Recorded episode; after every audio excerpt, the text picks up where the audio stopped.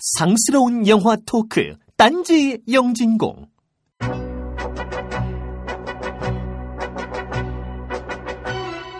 크리스마스라고 또 러브 액츄얼리를 트십니까?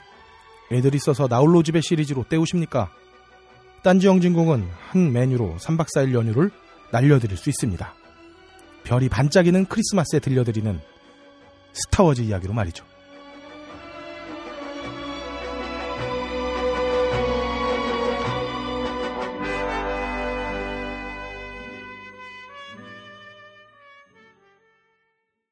녹화 때마다 눈을 부르는 이상한 팟캐스트.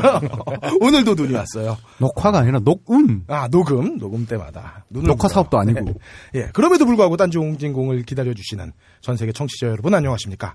딴지 홍진공의 그럴거리입니다. 어, 겨울이 훅 왔습니다. 며칠 뒤면 또 우리 묻지마 영화제도 음, 개최됩니다.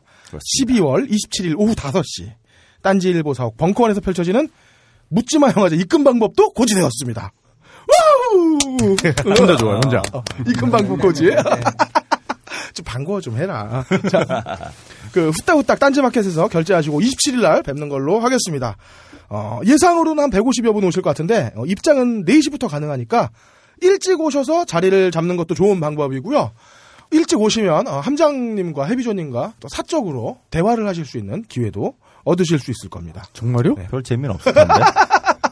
어쨌든 그 실체가 어떤지 궁금하신 분들은 좀 더 일찍 오시면 어, 좋으실 것 같고 다 그리고 아직 결제 안 하신 분들은 후딱 딴지 라디오 방송별 게시판에 달려가시면 자세하게 입금 방법 고지돼 있으니까 확인하시면 될 것 같고요. 그다음에 미리 댓글 예약하신 분들은 마감 23일 전까지는 입금하셔야 순위가 밀리지 않으십니다. 녹음이 release 되는 게 24일일 텐데 아, 마감 그런가? 23일까지를 지금 고지하면 뭐 어떻게 하라고. 뭐, 죄송해요. 그리고 자 토요일 날 맑은 간으로 배워야 되니까 오늘부터는 다들 술 자제하시고 만반의 준비를 해주시면 감사하겠습니다. 그리고 사실 우리가 깜짝 이벤트로 어, 저희가 준비하고 있는 딴지영진공 책이 있어요. 이번 묻지마 때 사실 사인회를 겸해서 하려고 했는데 아, 놓쳤습니다. 아마 저희가 월말 지나서 연초에는 교정교일본이 나올 거고 월말에는 1월 말에는 어, 이 책의 실체를 실제로 어, 확인하실 수 있을 겁니다. 자, 오늘도 이 자리를 함께 하실 세 분의 우원님들과 한 분의 특별 손님이 계시네요. 우선, 어, 딴지 영진공의 루돌프. 어, 꾸준한 분량으로 영진공을 견인하는 남자, 해비조님 나오셨습니다. 네, 해비입니다 반갑습니다. 정말 꾸준한 분량이셔. 예. 다음으로, 딴지 영진공의 그린치. 스머프로 치면 투덜이 스머프인 함장님도 나오셨습니다. 우후! 영진공계의 초딩 함장입니다. 어, 괜찮아, 초딩. 자, 다음으로, 딴지 영진공의 크리스마스 트리. 왜냐하면, 이번을 마지막으로 밑동이 잘리는 남자예요. 안동으로 어, 귀양 가는 염승희 씨도 나오셨습니다. 안녕하세요. 염승입니다. 아, 그리고 특별 게스트가 한 분 오셨는데, 저희가, 저희 앞 시간에, 어, 하이피델리티를 어, 녹음하는 걸 저희가 못 참고 습격을 했어요. 녹음실 빨리 비워달라고. 그래서 어, 난동을 부리는 와중에 저희가 도망쳐 나오면서 한 명을 건져왔네요. 하이피델리티의 어, 유일한 지성. 네, 아, 맞네요. 예, 어, 훌륭하십니다. 예, 아주 네. 우리 크리스마스로 치면 어, 산타클로스의 어, 선물을 포장해주는 난쟁이 역할을 해주고 있는 하이피델리티의 함장이다. 아, 하이피델리티 박근홍 씨도 나오셨습니다. 우! 네, 안녕하세요. 아, 그렇잖아도 난장이라고 하시니까, 아까 우리 함장님이 어, 영진공 단신 없다고 그래갖고, 그래서 찔렸어요.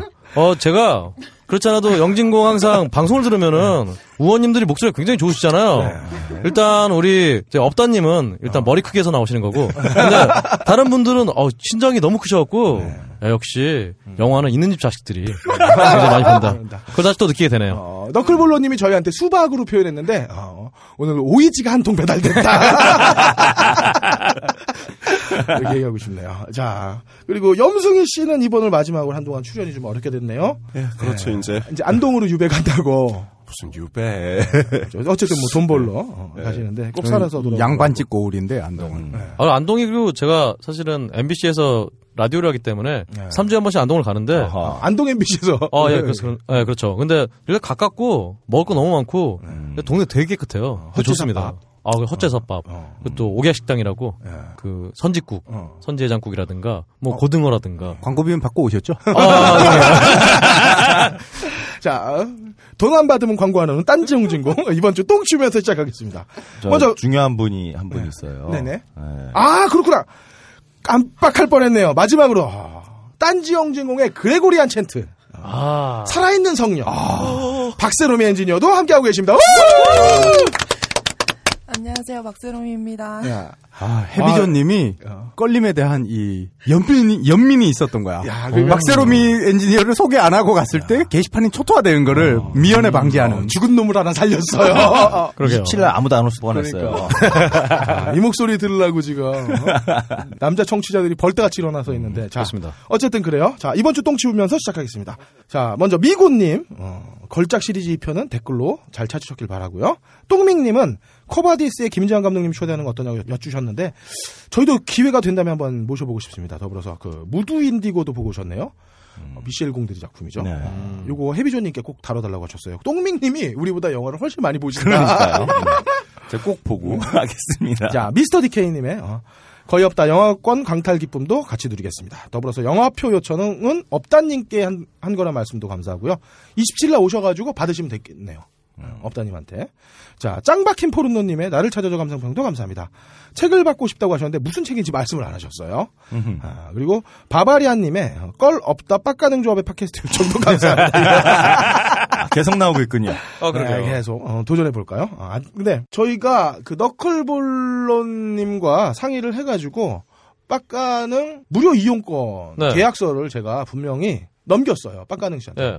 근데 저쪽 뻥컨의 배상명 팀장님이 아. 결제를 안 해줘가지고 음. 저희가 지금 못 쓰고 있는데 이거 빨리 좀 받았으면 좋겠는데 너클볼론님한테 말씀 좀 꼭 전해주세요. 아 사실 뭐 너클볼러랑 상관이 없어요. 너클볼러는 뭐, 뭐 아시다시피 그 편집팀이기 때문에 네. 빡가랑이에 대한 인신 구속권이 없습니다. 기본적으로.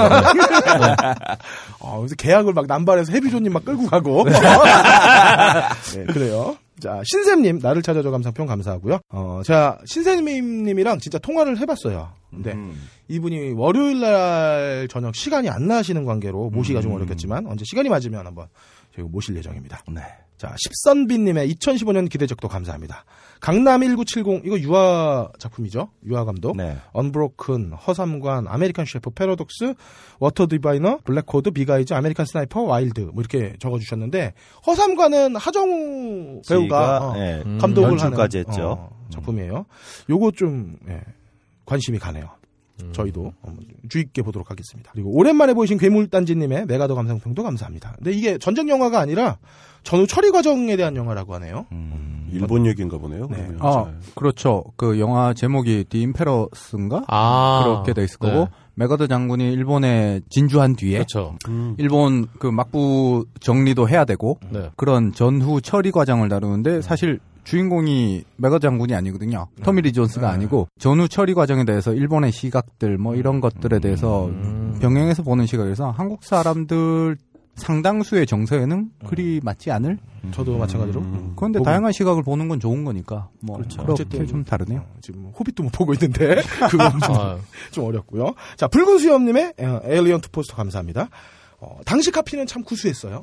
X-mas 신작 특선 뭐 이렇게 나와가지고 아, 구수해요. 자 더럽게 매운 라면님은 일산에서 라면 장사를 하다 망해서 부산 처가에 기거 중이시라면서 장모님의 정체를 알 수 없는 잡곡밥 때문에 세 살짜리 아들 아들놈이 말라간다고 사연하셨습니다. 야, 고추장국 좀 보내드리죠. 예, 이건 뭐 어쩔 수가 없네요, 제가. 어, 이거 한 방에 끝났다. 이거. 자, 훈이염님은 덕수리 오영재 덕분에 우라같이 밀어 오르셨다고. 어, 이렇게 그래, 썼어요. 그래서 분노가 느껴지는데? 이 영화를 보느니 까맣게 탄 고기를 갈아가지고 콜라에 말아먹는 게 낫다. 이렇게 표현하셨네요. 야. 예, 얼마나 화가 나셨으면. 이거 3점 받았죠, 이 영화가. 근데 돈 내고 본 것도 아니에요, 이분은. 아, 뭐 그럼 뭐. 자, 괜찮다 소독했다님의 다섯 군데 전투 감상평도 감사합니다. 어, 이분은 박세롬이 엔지니어에 대한 어, 늙은 청취자들의 과도한 애정 표현이 하얀 치마에 흙탕물을 끼얹는 느낌이라고 하셨어요. 음. 어, 적절하다 어, 싶고요. 나 더불어 호브 마지막 편 전투씬에서 해비존님을 떠올렸다. 어, 이 또한 적절하다. 음, 안 봐서 아직. 아직 안 보셨죠? 네. 오크들이 때려 나오죠. 자, 질겅질겅님의 에일리언2는 단성사 개봉이었다는 제보 감사합니다. 맥주왕님의 마지막 묻지마 영화제 정리에 거듭 감사한 다음 대단한 분이야, 진짜. 정말 대단하십니다. 감사합니다. 자, 돼지바 맛있다님의 나를 찾아줘 선물을 귀와 제임스 카메론의 전부인은 캐슬린 비글로우며 그럴걸의 My Heart Will Go는 어, 매우 표현이 잘 되었다라는. 아, 이거 음악을 붙여놔서 그래요. 여러분들이 음악 없이 그냥 들으셨으면 깜짝 놀라셨을 겁니다. 뭔가 우리가 추측하건대 껄림이 박세롬이 엔지니어에게 와이로를 썼다. 음, 그렇지. 어, 적절하다. 어, 나의 와리오 와리 아왜 그래? 아 박근홍 씨는 어, 오자마자 또 가시네. 어, 바빠서요. 역시 락스타. 예. 어, 락스타 들어가시고요. 들어가세요. 어, 박세롬이 엔지니어에게 저희 제가 준 와이로는 어, 혀밖에 없다. 칭찬.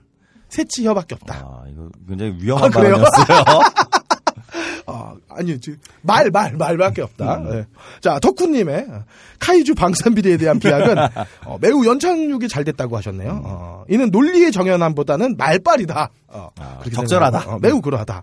자, 허수릉맹님의 천우희 청룡영화제 여우주연상 축하 소식도 잘 읽었습니다. 어, 무엇보다 이건 윤성호 감독의 승리가 아닌가 싶어요. 아, 천우희를 발견한. 게다가 정말 윤성호 감독은 배우들을 잘 발견하는 것 같아요. 네. 근데 잘 발견하고 딴 데 가서 쓴 거. 아, 성 공은 딴 데 가서. 해요. 딴딴 생각하는 캐스트 디렉터로서의 능력이 더 좋은. 예. 가슴이 아프네요. 이 그다음에 배신을 하는 쪽이 아닌 배신을 받는 쪽의 아이콘이 되어가지 않을까. 그래요. 그다음에 아브락삭스님의 박세로미님을 향한 절규도 잘 들었습니다. 어, 제가 충고하자면 어, 여자의 질투는 무섭다. 오직 하나만 보았으면 좋겠다. 어, 너무 발을 많이 뻗쳤다. 음. 아브락삭스님은 그리고 자 꼬불랑 복실이님은 인터스텔라 결말이 안도 히데야키의 톱을 노려라 1988년작 결말과 매우 흡사해서 실망인 사람이 많다고 제보하셨습니다. 89년이요. 아 89년작인가요? 아, 이 톱을 노려라를 어, 염석희 씨가 봤네요. 아, 그 진짜 명작이에요. 네. 그 영화는. 그래요? 저는 안 봤습니다. 저희 저도 못 나머지 셋은 안 봤다에 제가 한 표 겁니다. 두 자릿수 정도로 본 것 같아요. 네? 두 자릿수 봤다는 건 무슨 얘기예요? 최소 10번 이상은 봤을 거라. 아. 그 작품을. 예, 영화 진짜 괜찮아요. 거기 나왔던 방식의 그 시간 돌아가는 거 있잖아요. 여기서 염님밖에 본 분이 없어서 저희한테 그러니까 물어도 저뭐 시간 음. 이렇게 상대성 이론의 시간 바뀌는 거 있잖아요. 그거 어. 자체도 어떻게 좀 신파적이긴 한데 그 당시로서는 오히려 더 깔끔하게 연출이 잘 돼 있고 음. 그거를 20분 만에 연출을 되게 잘해가지고 그걸 6 개짜리로 딱 냈다는 것 자체가 음. 제가 그래가지고 아마 인터스텔라를 그렇게 좋아하지 않는 것 같아요. 아, 그래요. 음, 저희는 뭐 톱 들어간 거는 오버 더 톱 외에는 몰라서 아우, 네. 톱건! 오늘 막 노력하네. 탑건 아닌가요? 네, 참 죄송합니다. 이런 개그 들리가. 네. 아이, 참. 그거랑 반지의 제왕 두 개의 탑 똑같은 탑 아닌가요? 그 저기 그만해! 좀! 아우, 아는, 아는 사람님. 던킨 도너츠 투척 감사합니다. 우리가 이때까지 먹은 음식 중에 유일하게 그라목손 걱정 없이 먹은 첫 번째 음식이 아닌가 싶네요. 어, 잘 먹었고요. 자, 스로다님, 이분은, 어, 대화명을 스로다스로 진짜 막 가주셨어. 아, 감사합니다. 제가 진짜 딥스로틀 때문에 그런 거예요. 예. 뭐, 어떻게 속이겠네요. 더불어, 어, 어, 나를 찾아줘 수령기도 감사하고요. 자, 늙어버린 미소년님은, 어, 가능한 게 거의 없을 거리라는 새로운 팟캐스트 런칭용과 더불어서, 어, 타이틀 포스터를 만들어주셨는데, 지금 딴지영진공 포스터보다 낫다. 우리가 딴지일보 내에서 기거하는 인력이 아니니까, 상주 인력이 아니니까, 사실, 딴지 영진공은 찬밥입니다.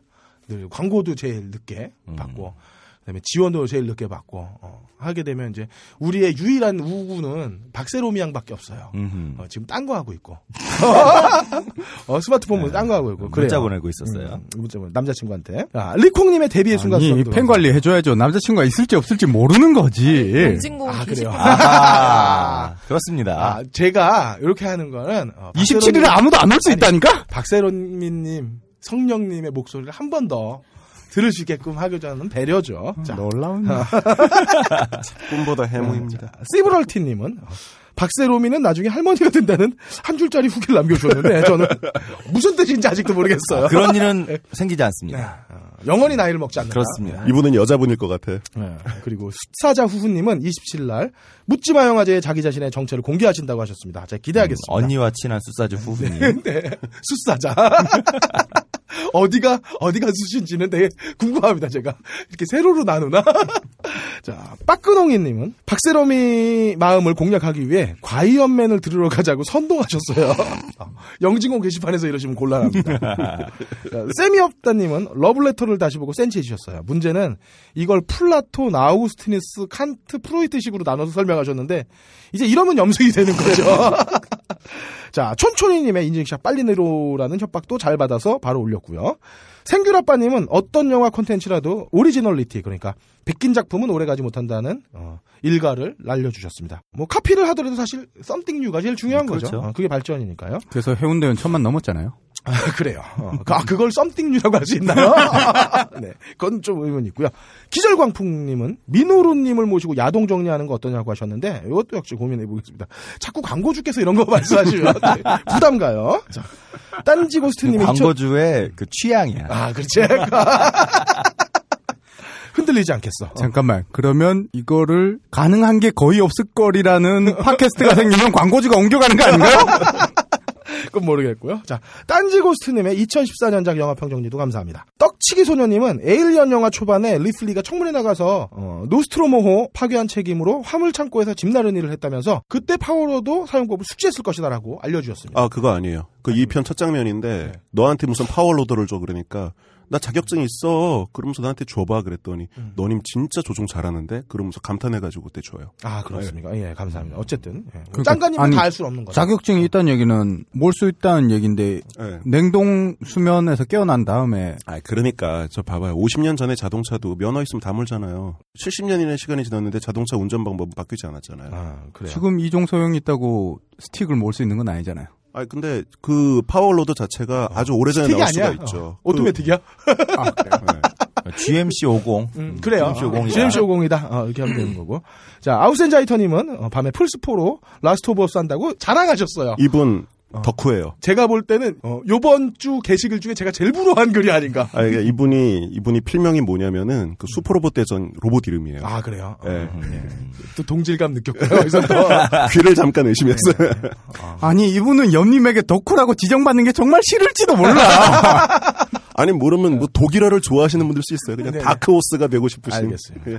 자, 그 밖에도 팟빵에 글을 남겨주신 응응응 망글망글 꼰대 여성화되어가는 아저씨들의 주잡스러운 낙검수 패러디라고 똥침 날리신 아자씨 근대 오솔길 후르뚜 이빨요정 고이명박 파파오공사 한손둥 기 로키 길레르모 벨 델토로를 베네치오 델토로라고 짱가님이 잘못 말했다고 똥 치워주신 이해라님. 근데 제가 들어보니까 짱가님이 베네치오 델토로라고 안 하고 펠라치오 델토로라고 했다. 어. 더러운 짱가님이었다. 예. 어쨌든 감사합니다. 이 많은 분들 중에 무비스트가 후원하는 인터파크 프리엠의 거는 가능한 게 거의 없을 걸 포스터를 제작해 주신 늙어버린 미소년님께 어, 드리도록 하겠습니다. 우! 야. 어, 잉, 잉여력의 극한을 봤다. 어, 이렇게 말씀드리고 싶고요. 어, 영진공 게시판에 메일 주소 남겨주세요. 그리고 엠푸드가 후원하는 꽃이 작곡은 두 분이 경합해 주셨는데 쌤이없다님 글도 좋았지만 어, 더럽게 매운 라면님의 아드님 구출이 시급했습니다. 아들이 말라가요.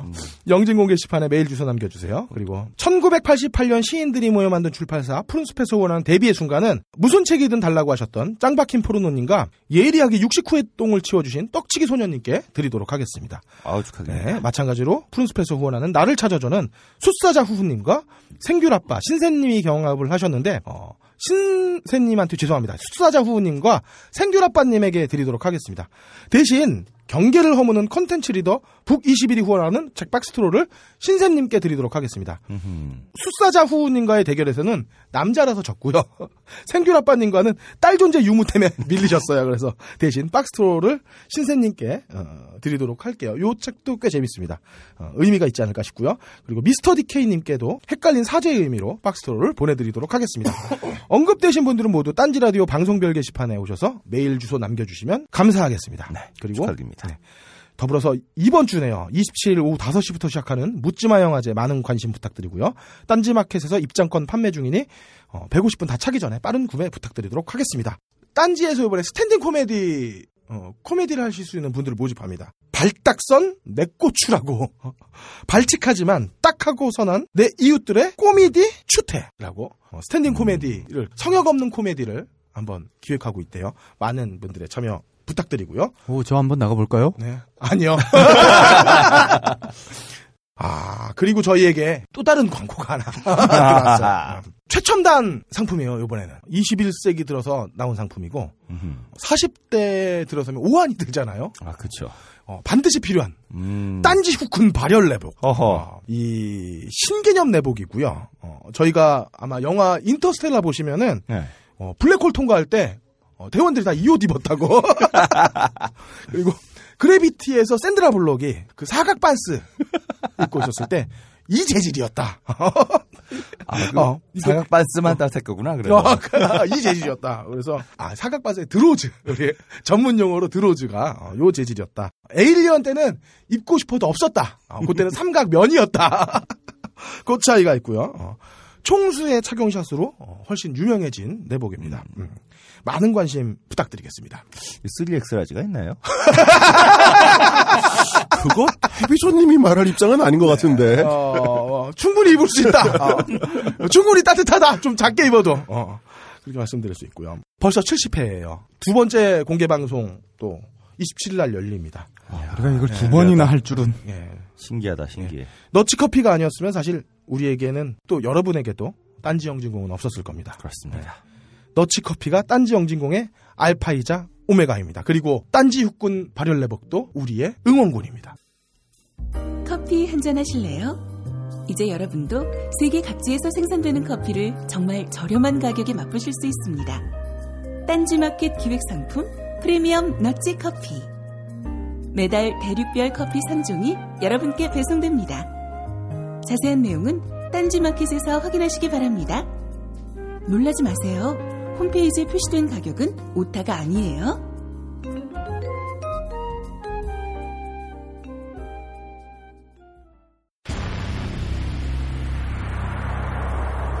대장님, 대원들이 전부 동사했다는 정보가 왔습니다.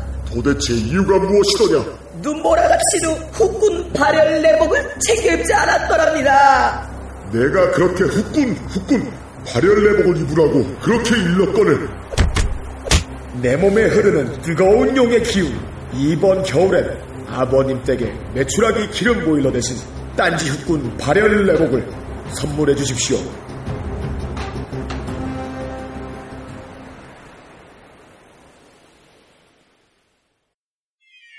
발가벗겨 디벼보는 영진공 전당포.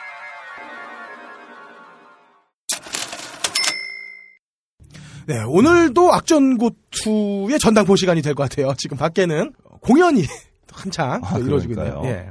자, 염승희 씨. 예, 안녕하세요. 이걸 그냥 삐지라고 생각하고 어, 진행해 주세요. 재즈를 뭐- 배경 삼아. 아이, 항상 있는 일이잖아요. 뭐. 민메이 어택도 그렇게 많이 맞아봤는데. 네. 네. 그러니까. 스타워즈 제가 정말 좋아하는데요. 근데 네. 살면서 스타워즈를 크리스마스 특집으로 할 일이 있을 줄은 상상도 못했어요. 네, 저희도요. 근데 고르다 보니 그렇게 됐어. 또 분위기도 참 웃기는 게 참 통진당 이번에 딱 보셨죠 그거. 음. 아 이거 진짜 전 상상도 못했거든요. 그런 일이 될 거라는 거. 8대 1이라는 것도 정말 이해가 안 되고 어쨌든 지 간에 그거 딱 보는 순간에 아 이건 뭐 황제가 뭐 의회 해산하는 것도 아니고 딱 거의 그 에피소드 3 수준이죠. 에피소드 4에서 황제가 의회 해산을 하죠. 음. 그냥 말로만 딱 나오고 그런 느낌 들어가지고 자 이제 한번 가보겠습니다. 일단 그런 많은 것들을 생각하면서 어떻게 또 좀 신이 태어난 날이 날이지 않습니까? 그래서 신화와 관련된 이야기로 한번 좀 얘기를 한번 해볼게요. 뭐 신화라고 하는 건 항상 이게 국가와 함께 만들어지는 거잖아요. 네? 그죠? 아, 그러니까 왜요? 신화가 왜 국가와 함께 만들어지나요? 국가의 정당성이 만들어지는 과정을 가지고 이데올로기를 잘 포장을 해주는 게 신화적 역할이니까요. 건국 신화와 그리고 난 다음에 그 창세 신화가 함께 연결이 되는 거는 국가가 만들어지는 과정에 대해 가지고 그런 것들이 자신의 정통성과 그리고 자신의 신의 아들이라는 게 되게 잘 보여주는 그런 역할을 하는 거거든요. 그러다 보니까는 그 신화는 잘 국- 모르겠는데. 뭐 어쨌든. 아, 뭐. 네. 그 신화는 이제 국가와 함께 그리고 국가와 이데올로기와 함께 이제 만들어지는데 그 근대 국가가 만들어질 때는 신화라는 게 만들어질 여유가 없죠. 그래가지고 어떤 의미에서 본다 그러면 근대, 근대 국가는 만들어지면서 신화에 대한 갈증을 가질 수밖에 없어요. 그러니까 오래 오래전에 있었던 국가들 같은 경우에는 정통성 자체가 어떻게 하든지 간에 신화로서 이렇게 담보가 되는데 근데 얘네들은 근대 국가는 막 만들어졌으니까 이제 그게 담보가 안 되는 거죠. 아니, 근데 옛날 국가도 막 만들었을 땐 그랬을 거 아니에요. 그러니까 이게 시간이 되게 오래되면서 이제 만들어지는 거죠. 예를 들어 가지고 가야의 12가야설 같은 경우에는 실제로 12가야가 있었다든지 6가야가 있었다든지 하는 기록은 그 옛날 기록 자체는 없다 그래요. 오히려 12가야 육가야설 같은 경우는 후삼국에서 자기네들이 뿌리 찾으려고 만드는 과정 중에서 여러 개의 그 파벌이 모이면서 만들어진 과정이라고 하거든요. 아니 근데 그러니까 그 얘기는 네. 근대 근대 국가라는 게 뭔지는 잘 모르겠어요. 국민 국가를 얘기하는 것 같은데. 그렇죠. 이제 국민 국가, 그러니까 근대 이후로 만들어진 신생 국가 정도라고 좀 생각을 해주면 될 것 같아요. 미국을 근데 필두로 하는 그 뭐 그런. 가야도 마찬가지로 그럼 가야가 존재하던 시기에는 마찬가지로 신화가 없었을 거 아니에요. 그 가야가 있었을 때 제가 살아보질 않아가지고 신화가 있 었는지 없었는지 모르겠는데 그러니까 그 근대 국가는 네. 마치 신화가 없고 근데 왜 근대 국가에 신화가 없다라는 것도 저는 조금 이게 받아들이기가 힘든 근대 게 국가에 대해 가지고 신화가 있느냐 없느냐를 그러면은 그 혁명 과정에 있어서 어떤 역사적 사실 자체가 신화처럼 아. 포장이 되는 경우들은 있어요. 근데 그게 어떤 신의 이름으로 그리고 난 다음에 창세 신화와 더불어 가지고 국가의 탄생이 딱 만들어지는 그런 경우라 그러면 그렇게 많지는 않다는 거죠. 근데 국민 국가가 만들어지는 특징 중에 하나가 이제 기원을 알 수 없는 오랜 시간을 함께 살아온 민족을 내세우는데 그 민족이 사실은 그 이제 애매모호한 민족. 그러니까 예를 들면 남미에서 어 남미에서 오랫동안 스페인에 대한 독립운동을 할 때 이 독립운동을 이끌었던 사람들은 스페인의 이세들과 그다음에 스페인의 혼혈들이 이제 이걸 주로 주도했는데 이들이 상징으로 삼았던 것은 대부분 콘돌이었단 말이죠. 근데 콘돌은 마야를 상징한단 말이에요. 그렇죠. 근데 이 상징을 왜 가지고 왔냐? 이게 이제 신화적으로 우리는 저 먼 과거로부터 함께 살아온 사람, 사실 전혀 함께 살아오지 않았단 말이에요. 그럼에도 불구하고 이런 신화를 충분히 이용했고 그런 신화를 통해서 어, 수많은 메스티족뿐만 아니라 원주민들까지 이 독립운동에 참여할 수 있었던 거란 말이죠. 근데 그런 걸 생각해 보면 근대 국가는 신화가 없다라고 이렇게 단정 짓는 거에 대해서 조금 저는 조금 뭐 동의하기는 쉽지 않네요. 그러니까 국가의 형성 자정 과정 자체에 대해 가지고 어떤 신적이라든지 신비주의적인 요소가 들어가기는 옛날 신화 옛날에 만들었던 신화 같은 경우는 되게 들어가기가 쉬웠겠죠. 시간이 오래되고 어떤 사람들의 합리적 사고 같은 게 많이 발달되지 않은 사회, 사회였을 테니까.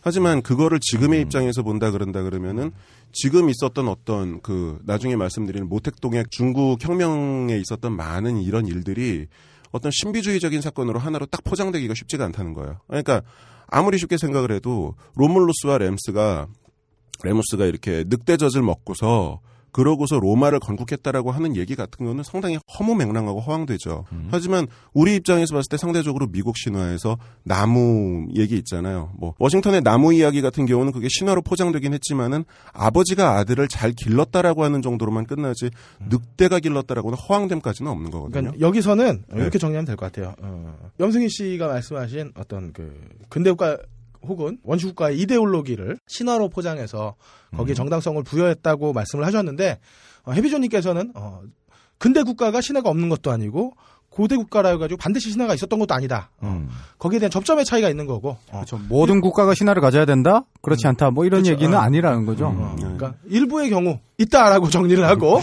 그러니까, 다음 네. 이야기로 넘어가시죠. 그렇죠. 어쨌든 제간에 또 문화 인류학계 그 물리적 거성께서 물리적 거장이신 그 해비존님이 뭐 더 잘 아시겠지만은 그 문화라고 하는 건 그냥 강자를 모방하는 거잖아요. 그리고 이제 네? 강- 그 강자에 대한 너, 너무 단언적이신데 그러니까 브루디웨적으로 얘기를 한다 그러면 이제 그런 식으로 가는 거고. 저뭐 이제 뭐 구별짓기를 통해 가지고 이제 도망가고 쫓아가고 그런 건데 그러다 보니까 아니 브루디에의 구별짓기에 따르면 사실은 어, 노동자 계급이 항상 따라가는 게 아니라 아예 차별화 시키죠. 손으로 먹는 것을 아예 자신들의 멋스러움으로 혹은 남자다움으로 만들기도 하고 그렇죠. 그렇기 때문에 뭐 구별짓기는 단순히 특히 이제 브루디에가 강조했던 건 뿌띠가 어떻게 뿌띠가 그러니까 중산층이 어떻게 어그 부르주아를 쫓아가는가에 대한 부분이고 그걸 반드시 뭐 강자에 대한 따라함이다라고만 이렇게 너무 단정적으로 말하는 건 좀 문제가 있는 것 같아요. 물론 이제 그런 부분도 없잖아 있긴 합니다만 그거를 전부 다 얘기를 하려 그러면 이제 시간 자체가 매우 아 니, 뭐좀 그렇긴 한데. 시간, 이라 하더라도 그걸 단정 짓고 아, 가는 건 단정 아닌 짓고 것 가는 건 같아요. 아닌 것 같아요. 네, 네, 너무 뭐 단정적으로 얘기를 가지고 이제 얘기를. 할게요. 예, 네. 평양성을 가지고. 그러다 보니까는 이제 한참 동안 그 미국 문화에서 한참 많이 목말라 했던 것 중에 하나가 지금도 뭐 많이 그런 경우가 있지만은 보스턴 쪽 같은 경우, 미국 동부 쪽 같은 경우에 이제 영국을 많이 모방하려 그러잖아요. 그렇죠. 그런 영국에 대한 모방이라든지 영국에 대한 동경인데 그런 미국 시민들이 갖고 있었던 어떤 쉬운 신화에 대한 이미지 가- 자체가 그, 그 부분에 있어서 갈증이 되게 있었다라고 하는 게 좀 얘기가 있더라고요. 그리고 이러한 열등감 자체가 어떤 의미에서 본다 그러면 스타워즈를 통해 가지고 미국의 신화가 형성이 되면서 그게 이제 빵 하고 터지면서 그러면서 만들어졌다라고들 얘기를 하는 의견이 있어가지고 그 왜 그런 얘기인가 조금 좀 생각을 해보면서 여기 이제 자료를 찾아보면서 좀 말씀 좀 네네. 드릴게요. 일단 스타워즈가 가지는 신화적 코드가 있어요. 신화적 코드가 있는데 그 창세 신화라든지 건국 신화에 있어가지고 서구적 신화에 있어서의 어떤 공통점들 그리고 난 다음에 그런 것들을 이제 많이 본다 그러면은 영웅이 반영웅을 이렇게 물리치고 음. 그리고 난 다음에 반영웅의 시체든지 아니면 영웅의 시체가 어떤 상징물이 되면서 그러면서 만들어지는 경우들이 있잖아요. 그래가지고 탄생 자체가 파괴와 살해를 매개로 해가지고 만들어진 경우들이 되게 많다고 이제 보거든요. 프로이트는 뭐, 뭐 이걸 가지고 이제 뭐 저기 뭐야 오이디푸스 컴플렉스 어쩌고 막 그러면서 아버지 부친 사례가 실제로 있었느니 어떠느니 뭐 그러는데 그걸 일단 싹 빼고 난 다음에 그 부분은 이제 에피소드 4편을 4편을 가지고 한번 좀 한번 해볼게요. 제가 매우 좋아하는 비행기인 X윙의 모양과 그리고 난 다음에 Y윙의 모양을 머릿속에 잠깐 좀 그려보시고요. Y윙은 참 떠오르기 힘들어요. 그 P38 라이트닝 거기서 날개만 싹 뺀 디자인이니까. 예. P38도 떠오르기 힘든데. 그런가요? 아, 함장님은 참고로 어, 실체를 본 적이 없다. 우리와 다르다. 아 저기 그 게임 1942 있잖아요. 어, 오락실의 그 비행기 게임 1942. 계속 다음으로 넘어가면 안 될까요? 자 어쨌든지간에 그 원래에 있어서는 이제 Y 윙이 먼저 데스스타를 이제 폭격하기로 들어갔고 그러고 난 다음에 X 윙이 호위를 들어갔잖아요. 그랬는데 이제 Y 윙이 다 박살이 나고 네. 그리고 난 다음에 X 윙이 호위를 하기로 했던 X 윙이 오히려 데스스타를 박살냈는데 성공을 하죠. 그때쯤에 그 대사 나온 거죠. 포스가 느껴지는데 다스베이더가 그 얘기하는 거 아닌가? 아, 이 녀석은 포스가 강하다. 아, 아, 그래서 음. 그 나중에 루크를 보면서 음. 자 어쨌든지 간에 여기서 이제 얘기 드린다 그러면 엑스윙의 디자인 모양에 있어가지고 얼마 전부터 웹에서 많이 회자되던 것 중에 하나가 있어요. 이렇게 음. 어떤 의미에서 보면 남성의 성기를 직면화한 것 같은 그런 디자인으로 돼 있다는 거죠.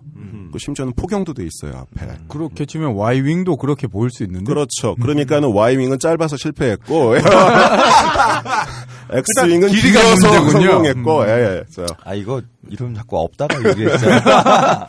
디자인 자체에 있어가지고 유사성이 되게 그래요. 엔진이 있어야 될 곳에 엔진이라기보다는 진짜 어떤 의미로 성기를 묘사할 만한 부분들이 되게 많이 있거든요. 음. 근데 이게 너무 억측이라고 생각하시면은 영화에서 발사된 양자 어뢰의 모양을 한번 생각을 해보세요. 음. 어뢰라고 하는 거는 이제 좀 모양 자체가 유선형으로 원통형으로 길어야 되잖아요. 그렇죠. 근데 마치 계란 노른자를 탁 던진 것 같은 느낌이에요.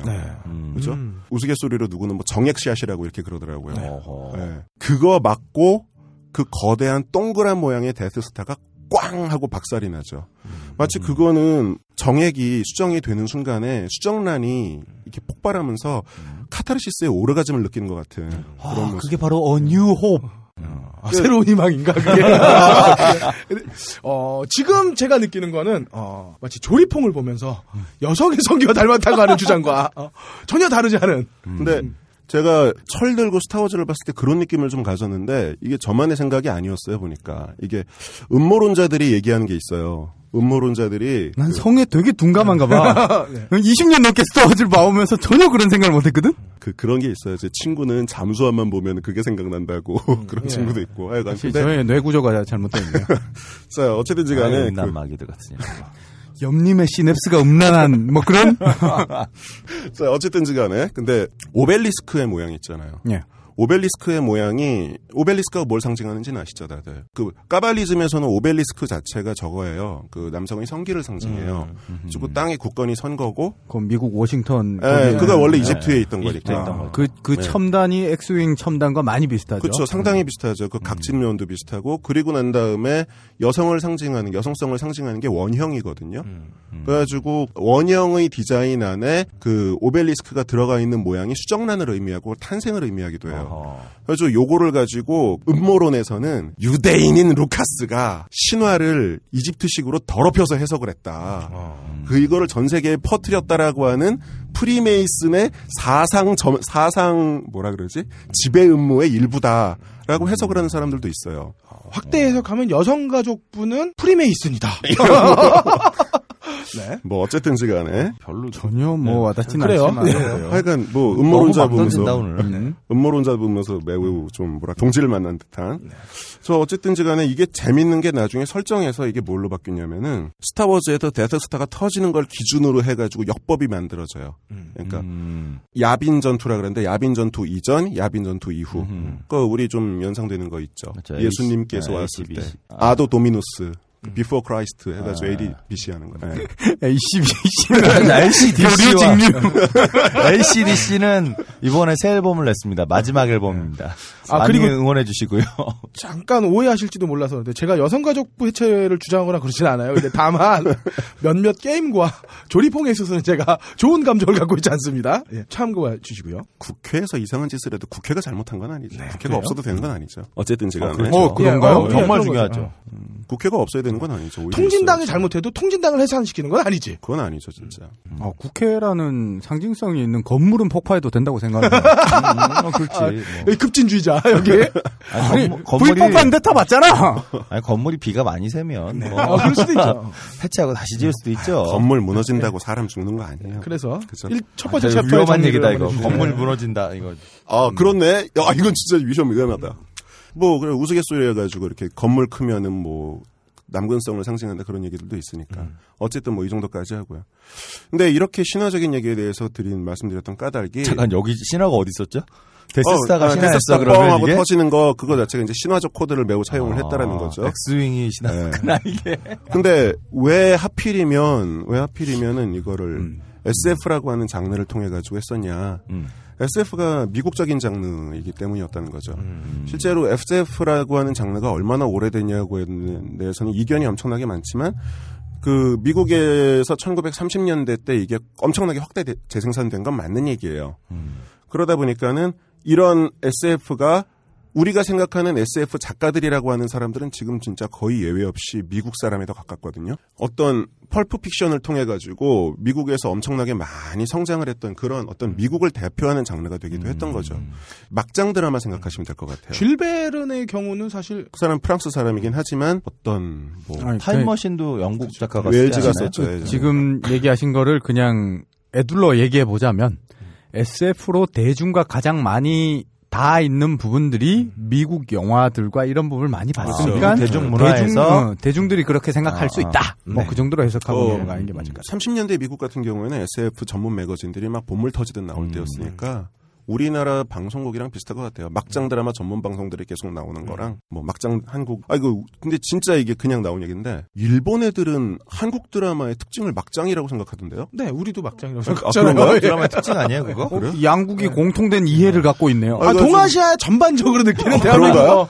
컨텐츠의 특징이 막장입니다. 저기 그 건담 그 이번에 신작 나올 때 네. 토미노 감독이 그 얘기를 했어요. 한국 드라마적 특징을 좀 넣을 예상입니다. 그래서 그랬더니 일본 애들 댓글에 남매가 나오나요? 이제 그런 애들이다. 아, 그렇죠. 숨겨진 남매. 네. 사랑했는데 알고 보니 아빠가 갔고. 어, 뭐 그런 식으로 어쨌든지 간에 그러니까 스타워즈는 SF 장르예요. 뭐 장르 좋아하시는 장르 구분 좋아하시는 분은 에이 이건 SF가 아니야 그럴 텐데 음. 뭐 일반 대중이 봤을 때는 SF죠. 그리고 먼 옛날, 옛날 은하계 아주 저 멀리에서 벌어졌다는 얘기를 하고 있는데 이게 꼭 과연 그렇냐라고 하는 얘기 한번 좀 해볼게요. 그 사이언스 픽션이라기보단 space fiction이라고 얘기해야 될 것 같아요. 스페이스 오페라라고 보통 얘기를 많이 하죠. 뭐. 근데 그러니까 SF라고 했을 때 그 누구도 동의하기는 어려울 것 같아요. SF의 범위 자체가 엄청나게 넓잖아요. 음, 뭐 사실 SF로 따진다 그러면은 범위가 자체가 별그대도 SF죠. 설정적인 면을 차용한다 그러면 별그대 자체도 SF가 될 수 있고. 어, 외계인이 나온다는 그렇죠. 그렇죠. 예, 뭐. 음, 외계인이 어느새 사이언스로 갔는지 모르겠습니다만. 뭐 어쨌든지 간에 아 스페이스지. 스타워즈가 만들어진 데 영향을 줬던 작품들이 몇 개가 있어요. 그 음. 대표적인 게 잠깐 언급하고 갈 만한 뭐 국가의 탄생이라든지 음. 아니면은 국가의 탄생 외에 그리고 또 소설로도 매우 큰 영향을 줬던 게 아이작 아시모프의 파운데이션 시리즈. 음, 네. 파운데이션이 대단한 건 뭐냐면은 이 양반이 이 돌아가신 아시모프 영감님이 은하계를 제국으로 삼은 무지막지한 발상을 해내셨다는 거예요. 아하. 이 은하제국의 원형이 여기서 나온 거죠. 이 양반이 뭐를 읽고 이거 영향을 받았나. 에드워드 기본의 은하제국의, 아, 로마 제국의 흥망을 읽으신 거예요. 그러면서 로마 제국을 은하계에다가 딱 차용을 해버리셨던 거예요. 음. 그랬는데 여기서 스타워즈는요, 이 은하제국의 개념을 정말 잘 받아요. 그러고 난 다음에 은하제국의 개념을 받아서 은하제국을 배경으로 설정을 하고 그거를 인류가 사는 공간으로 설정한 게 아니라 오히려 이걸 타도 대상으로 설정을 합니다. 자, 그러면 왜 이런 타도 대상의 설정이 나왔는지 한번 생각을 좀 해보는 게 좋을 것 같아요. 이건 무척 안 좋은 케이스일 것 같아요. 저는 국가에서 해주는 교육 시스템에서 제국주의를 배우기 전에 음. 제국에 대한 개념을 스타워즈를 보고 먼저 잡게 되니까 음. 네. 제국은 무조건 타도해야 되는 대상이라는 선입견이 있는 상태에서 국가 교육을 받았거든요. 물론 지금도 다시 국가 교육을 remind 해보면 타도해야 될 대상은 맞는데 먼저 매체에 노출돼서 선입견이 생긴 거는 우리 부모님이 가이드라인으로 지켜주지 않아서 그렇다. 뭐 그런 생각도 들고. 초등학교 저도 되게 어릴 때 봤는데 그래도 초등학교 한 2, 3학년 때 되면은 진시황이란 이름은 한 번쯤 들어보지 않나요? 제국이란 이름. 제가 진시황을 처음 들어본 게 중학교일 것 같고. 그 함장님은 10년만 일찍 태어났으면 통진당에 지금 핵심이 되어 있었을 것이다. 어, 세월이 살렸다. 이렇게 말씀드릴 수 있겠네요. 자, 어쨌든 제가 하네요. 스타워즈는 이렇게 해가지고 제국을 악으로 설정을 하거든요. 음. 근데 왜 그런가 한다 그러면은 우- 우리 서양사에서 갖고 있던 제국이 어떤 제국인가를 그좀 생각해 보면 괜찮을 것 같아요. 근대 서양사에서 일단 대영 제국이 있죠. 그리고 제3제국이 있죠. 근대 서양사에서 나왔던 제국들은 이런 제국들 중심이고 그리고 여기서 조금 더 확장된다 그러면은 러시아 제국 그리고 조금 더 나간다 그러면은 오스만 투르크 제국 뭐 요 정도까지 되겠죠. 근데 오스만 투르크 제국은 붕괴가 되고 난 다음에 지금 미국의 적이 되어 있죠. 러시아 제국은 80년대 때 미국의 적이었죠. 뭐 일단 소련으로 바뀌긴 했습니다만 그리고 대영 제국은 한때 미국이 싸웠던 제국이었죠. 그리고 난 다음에 독일 같은 경우 제3제국 같은 경우도 쟤들이 싸웠던 제국이었어요. 여기에 근대 제국이 하나가 더 끼죠. 대일본 제국. 하나같이 제국들은 미국이 싸웠던 애들이었던 겁니다. 스페인하고도 싸웠나? 스페인은 왕국이었죠, 제국이 아니라. 그러면 북조선 제국? 음. 그럴 수도 있는데. 잠깐만. 대영 제국이라며. 대영 제국이었죠. 그. 왕국이잖아, 거기도. 왕국이라고는 하지만은 걔네가 무굴 황제에 대해 가지고 제국의 칭호를 넘겨봤죠. 인도 제국에. 임페리얼리즘 아니에요? 제국주의가?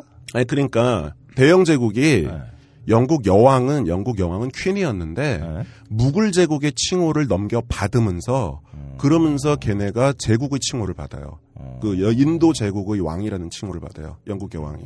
그래요. 그래서 어땠든지 간에 우리식으로 번역될 때는 뭐 대영 제국이라고 됩니다만 그레이트 브리튼의 이름도 갖고 있고요. 그럼 미 제국주의는 뭔가요? 그러게요.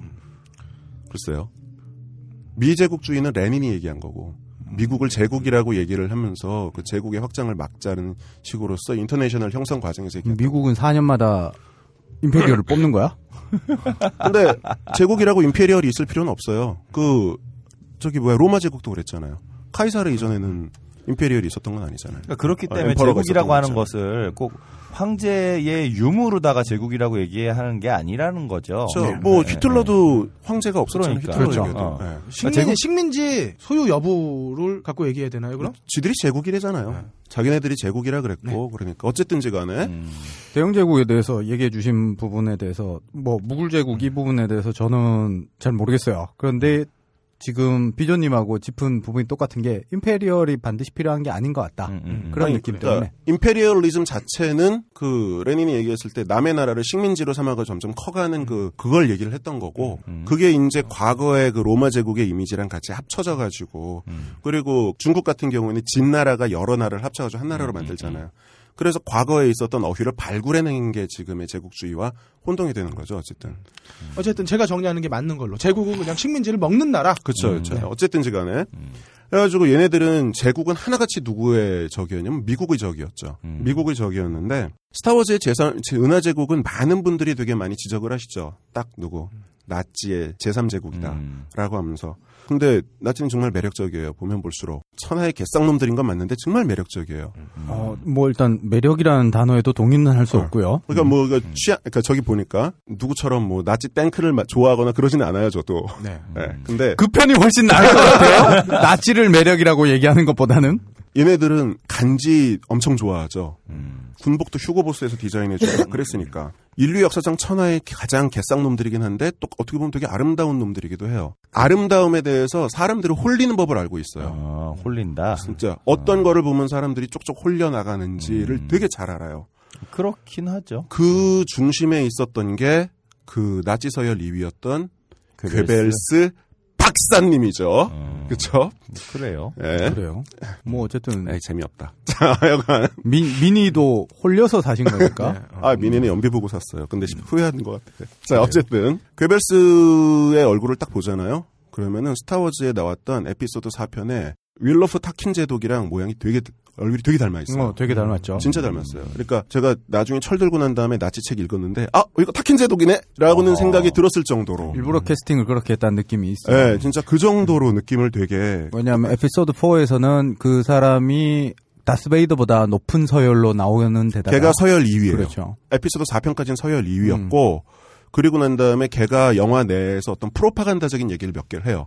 공포를 통해 다스려라 막 이런 얘기인데 요게 괴벨스가 했던 얘기와 음. 맥락이 통하는 얘기들이 좀 많이 있어요. 딱 그 캐릭터를 가져와서 보여줬다는 게 노골적으로 드러나는 근데 장면이죠. 이런 부분은 진짜 제3제국이죠.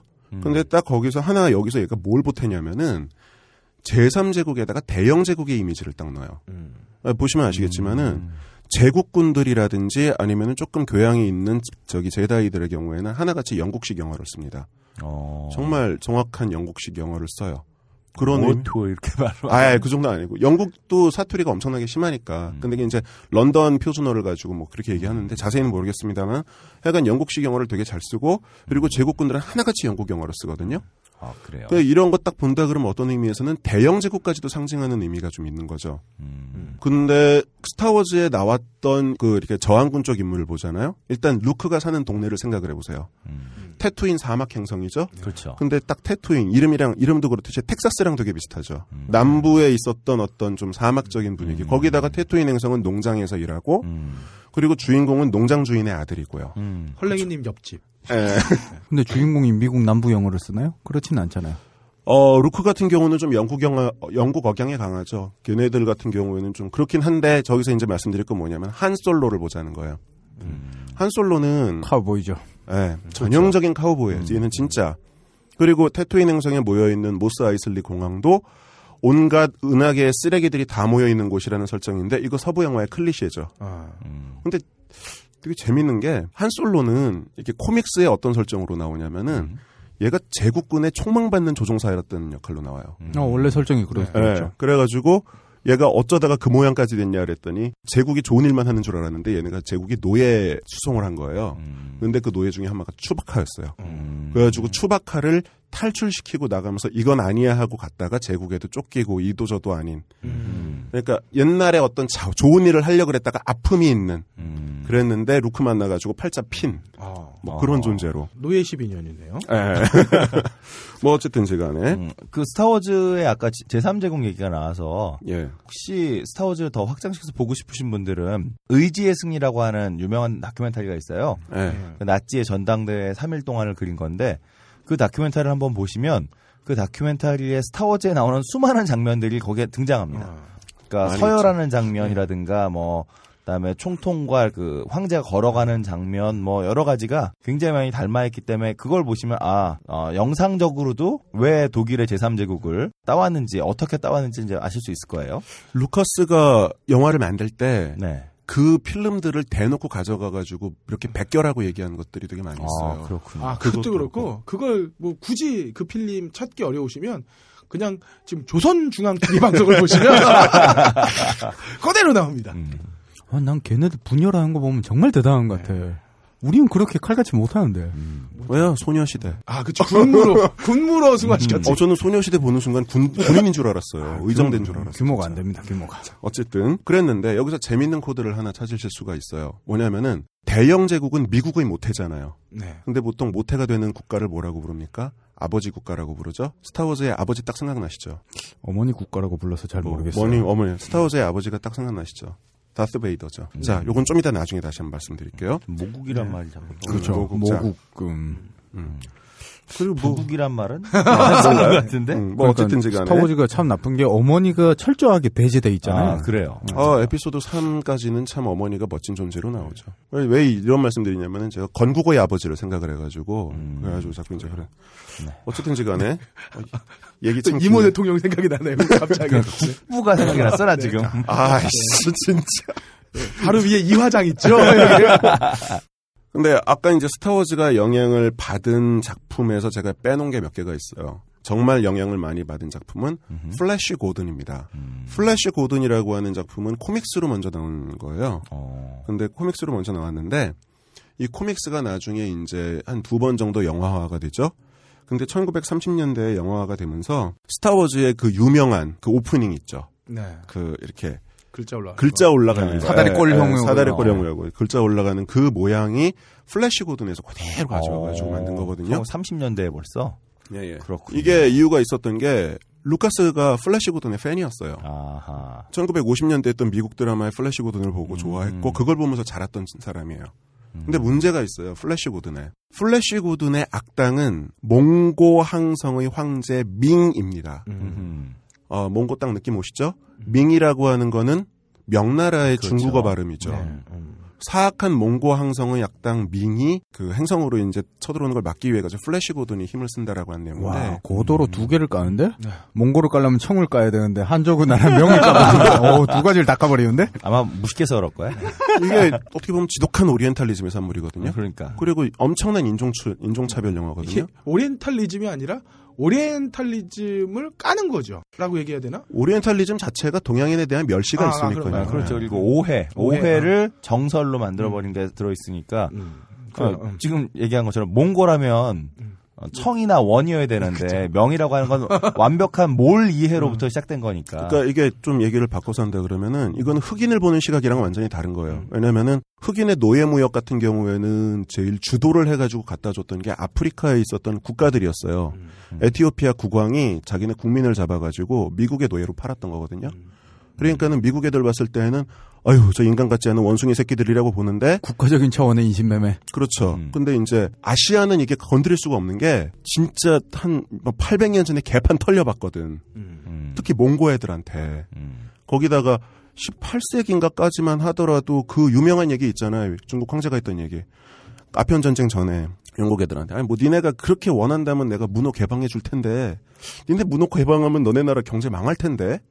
그래서 실제로 망할 뻔 했 망하는 건 좀 심했지만 적자가 심했고. 그러니까 이거는 제 생각에는 대한민국에서 오리엔탈리즘이 가장 잘 남아 있는 거는 비호남계 사람들이 호남 사람들을 보는 시각이라고 저는 생각을 하거든요. 똑똑하지만 무섭고 하지만 어떻게 멸시는 하고 싶은 그런 대상. 좀 그런 식으로 좀 많이 좀 느껴져요. 오리엔탈리즘이란 단어를 차별이라는 걸로 쓰신 거죠, 그죠? 그렇죠, 그렇죠. 그러니까 차별인데 좀 무, 조건 멸시하는 게 아니라 무서워하는. 어쨌든지 간에 음, 뭐 적절치 않은 것 같고요. 적절치 않은 것 같지만, 뭐, 애둘러서 들으시길 바래요, 네, 청취자분들. 네, 네. 어쨌든지 간에 뭐 이런 부분이 나와 있는데 이런 코드 자체가 스타워즈가 갖고 있는 백인 중심주의적인 음. 그런 코드들을 계속 많이 갖고 있어요. 아, 그렇죠. 아까 아까 말씀드렸던 에피소드 4, 5, 6 시절에 특히 4가 제일 심했어요. 어. 사 그러니까 아까 말씀드린 국가의 탄생 같은 경우에는 흑인을 완전히 적으로 아, 그렇죠. 규정을 했거든요. 적이라기보다는 적이 아니라 국가의 탄생을 보시면 너무나 멍청해서 어, 인간의 역할을 할 수가 없는데 얘네가 우연히 어, 북군이 승리함으로 인해서 기생충이 우리 안에 들어온 뭐 약간 이런 식이죠. 네. 일베가 보는 현대인 음. 뭐 그런 거. 자, 음. 자 그런데 음. 그거는 뭐 오늘 상당히 좀 적용하기 난해한 것들이 나온다고 생각되는데 자 어, 아, 오늘 염승희 씨가 마지막 편이라고 어, 지금 막 가고 있어요. 일베가 보는 일베가 보는 현대인 현대 젊은이들에 대한 그 비- 분노는 무임승차잖아요. 예? 현대 젊은이? 예, 그러니까 기성세대에 대한 얘기를 하는 거겠죠. 그 뭐, 그러니까 아니 그 무임승차잖아요. 산업화에 무임승차했는데 어찌 너희들이 그게 어떻게 산업화의? 영웅들을 아, 욕할 수 지금 있느냐 그런 거. 지금 5, 60대, 4, 아, 5, 60대를 그러니까 뭐 좌파, 좌파라고 생각을 하면 좀 좌파? 예, 어쨌든지 간에 이게 좀 뭔가 예 그렇고요. 애둘러서 들으시고요. 하여간 보면은 뭐. 요런 표현들이 이거 이제 나와 있는데 음. 저항군들은 전부 다 에피소드 4를 기준으로 음. 저항군들은 전부 다 백인 남성이죠. 음. 제국군들도 전부 다 백인 남성입니다. 물론 뭐 뒤집어 쓴 인간들은 어떻게 성별을 볼 수가 없지만 어, 벗겨봐야지 알지. 예, 벗겨봐야 알겠지만 그건 모르겠는데 그리고 거기다가 다 지구형 인간들이에요 보면 음흠. 그러니까 뭐 외계인의 모양들이 아닌 지구형 인간들의 모습을 하고 있고요. 그리고 난 다음에 뭐 드로이드들은 술집에 못 들어가게 한다든지 음. 그 이런저런 얘기들이 많이 나와 있는데 이 스타워즈 에피소드 4가 가지고 있는 인종차별적 코드가 정말 잘 나와 있는 게 뭐냐면은 죽음의 별을 파괴했는데 음. 메달은 셋이 올라가서 받거든요. 이게 저기 루크 스카이워커랑 한 솔로랑 추바카랑 셋이 올라가죠. 근데 훈장을 받는 거는 추바카는 없고 한 솔로랑 루크 스카이워커 두 명만 딱 받아요. 오호. 그러니까 추바카에게선 훈장을 걸어주지 않습니다. 아. 이, 이게 영화가 개봉되고 난 다음에 미국의 좌파 영화지인 점프컷이라는 데서 요런 것들을 조목조목 다 까대기 시작하면서 음. 진짜 인종차별주의적이다. 음. 이거는 제국과 뭐 은하계의 뭐 존망을 둘러싼 전쟁이라고 하지만은 백인 남성들끼리의 전쟁이고 음.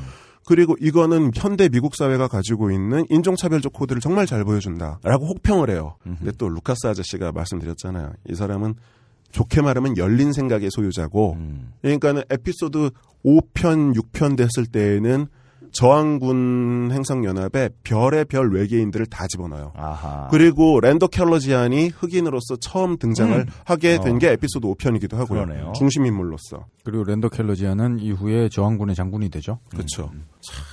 그 전까지 고생했던 친구들은 뭐고 도대체. 자, 어쨌든지 간에 이게 나중에 시간이 지나고 난 다음에 에피소드 1, 2, 3이 재개봉을 했을 때는 은하계의 황금기가 딱 보여지잖아요. 아. 그때는 뭐 매우 다양한 인종들이 되게 많이 보이죠. 음. CG로 만든. 네. 그래서 의도한 에피소드 4의 연출이었을지도 몰라요.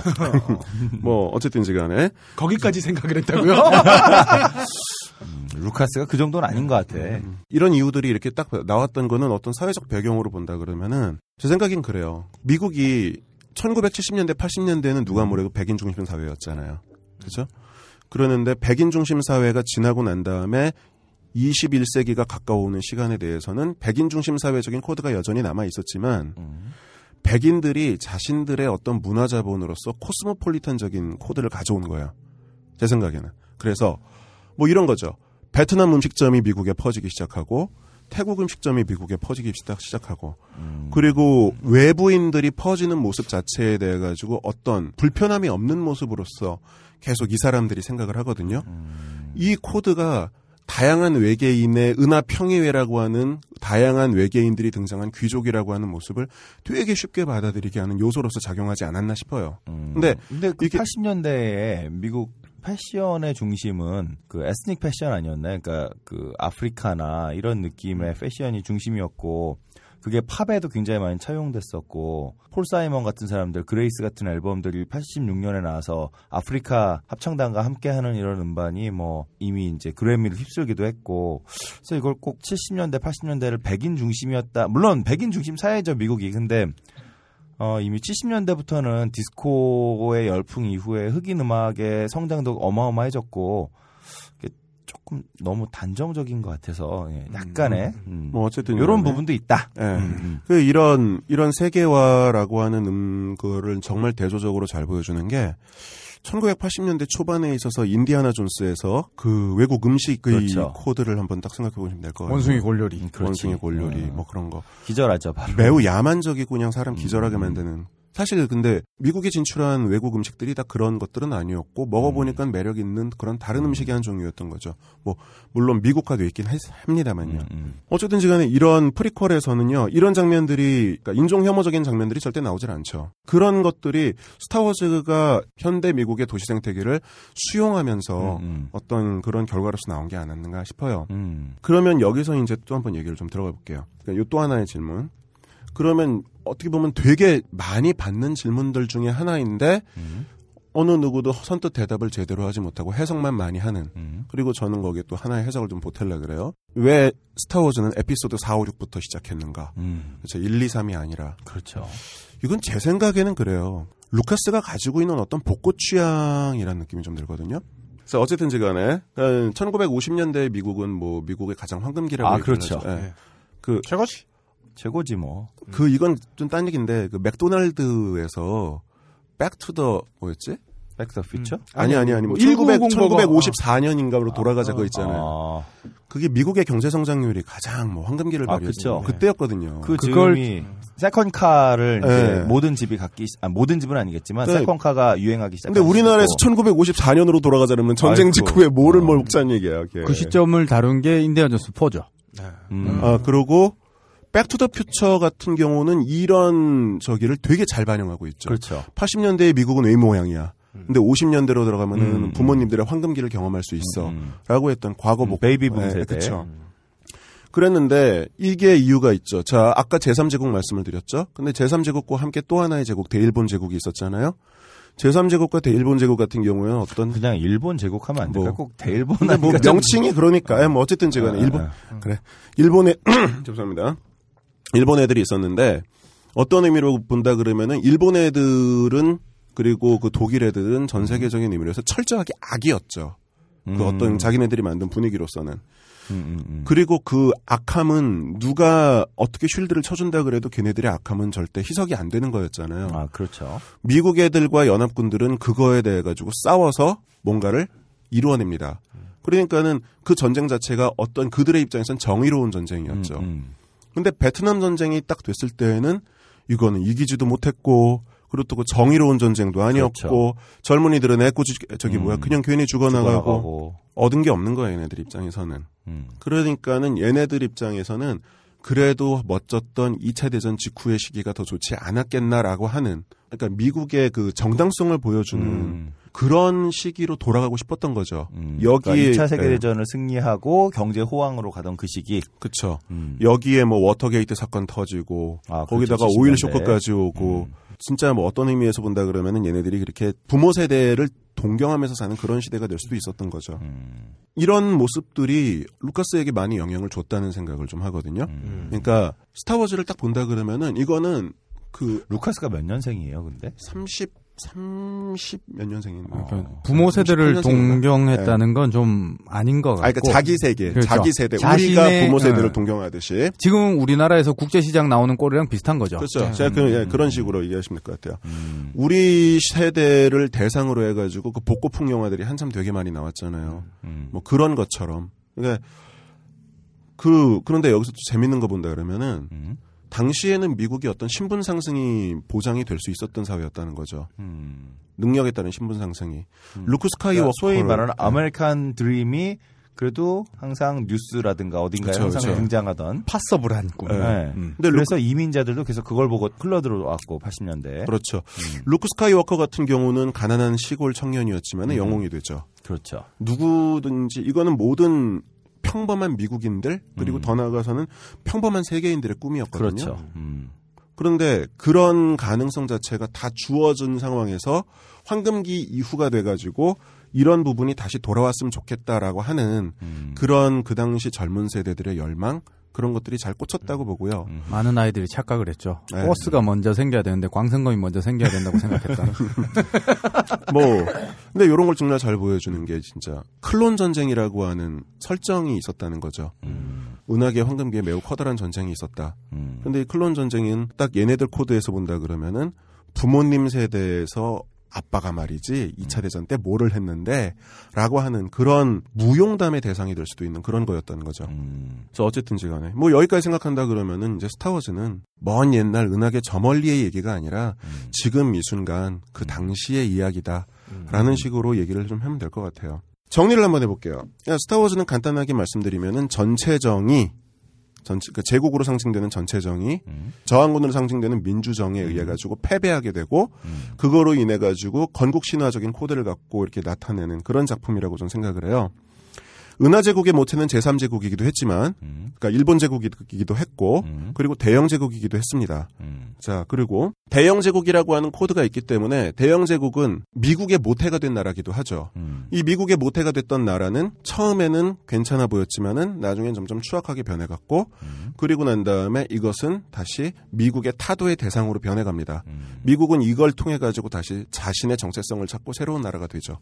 마치 아들 루크 스카이워커가 음. 타락한 다스 베이더를 이기고 음. 다스 베이더 이전의 상징이었던 아나킨 스카이워커로 돌아와 주세요라고 하는 음. 그런 어긋난 부친 살해의 코드가 깔려 있는 것처럼 음.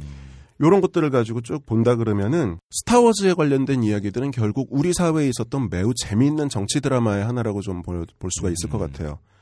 이 스타워즈가 가지고 있는 정치성이 매우 컸다는 걸 하나 더 보여줄 수 있느냐가 에피소드 3편을 개봉을 했을 때 그때 조지 루카스가 깐느에 가가지고 부시를 매우 강하게 비판을 하죠. 음, 에피소드 에피소드 3, 3. 예, 3 개봉했을 아, 했을 때. 깐느 가가지고 음. 부시를 매우 강하게 비판을 하죠. 네네. 그래서 마이클 무어랑 친구냐, 뭐, 뭐 농담삼아 그런 얘기까지도 있었을 음. 정도니까. 에피소드 3편에 나와 있는 그 미국 병사들의 모습을 보신다 그러면은 미국 병. 아, 저, 저, 제국군 병사의 네. 모습을 보신다 그러면은 미국의 델타 포스를 매우 유- 연상케 만드는 그리고 또 음. 미국의 병사들을 매우 연상케 하는 그런 코드들이 되게 많이 들어가요. 음. 그리고 미국 병사들은 어떤 의미에 있어서는 더 유, 저기 뭐야, 중동에서 하고 있는 더러운 전쟁에, 음. 더러운 전쟁을 수행하는. 그런 모습들과 되게 유사하게 맞닿아 있죠. 음. 저는 그래서 이렇게 생각을 해요. 제 인생, 예, 제 인생 최초의 정치 드라마는 어떤 정치학 교재는 제게 있어서는 스타워즈였어요. 음. 네. 자, 여기서 스타워즈가 엔딩이 혁명이 일어났습니다. 그리고 해피엔딩, 모두 다 행복하게 잘 살았습니다. 음. 라는 식으로 끝이 나는데, 저는 솔직히 말해서 진짜 많이 헷갈려요. 음. 저는 혁명에 대한 입장에서는 많이 헷갈린 입장이라 가지고, 음. 이런 입장이 있다라는 생각만 좀 던져드릴게요. 어, 20세기에서 20세기에서 스타워즈와 비슷한 식으로 전쟁을 해가지고 성공한 전쟁이 하나가 있긴 있었어요. 중국의 그 공산당 국공내전이라고 좀 보거든요. 그러니까 저항군은 은하제국에 비하면 거의 거짓대 수준이었어요. 스타워즈에서. 음. 그런데 국공내전 같은 경우에는 공산당은 처음에 거짓대처럼 시작을 했지만은 음. 인민들의 어떤 지지를 얻고 난 다음에 중국을 전 봉투를 49년에 예, 먹어 버리, 음. 먹어버리죠. 근데 그 다음에 기다리고 있었던 게 도대체 뭐였냐는 거죠. 문화혁명. 혁명이 끝이 아니거든요. 음. 어떤 신화적 코드로서 받아들이는 이야기는 해피엔딩으로 보는 걸 끝내버려요. 우리가 되게 조심해야 되는 것도 그 부분이 아닐까 싶어요. 음. 우리는 어떤 의미로 본다 그러면 김대중이라는 혁명, 노무현이라는 혁명 아닌 혁명을 좀 겪었다고 생각을 합니다. 그리고 이미 4.19 때 혁명 같은 혁명을 한 번 했죠. 음. 그랬는데 그 다음에 기다리고 있었던 거는 글쎄요. 여기서 스타워즈 외전 소설들이 주는 메시지들을 좀 생각해 보면 될 것 같아요. 외전에서는 음. 저항군이 승리를 하고 신공화국이라고 하는 네. 은하 공화국이 만들어지죠. 음. 근데 그 은하 공화국에 네. 옛날에 있었던 제국군 병력들이 무시할 수 없을 정도로 많은 거예요. 음. 그러니까 뻑하면 얘네들이 침공을 들어오는데 그러니까 은하 제국 잔당들이 찌질한 애들이 아니라 음. 얘네들이 다른 행성의 지원을 받으면서 돌아와요. 음. 또두 파로 갈려서 싸워요.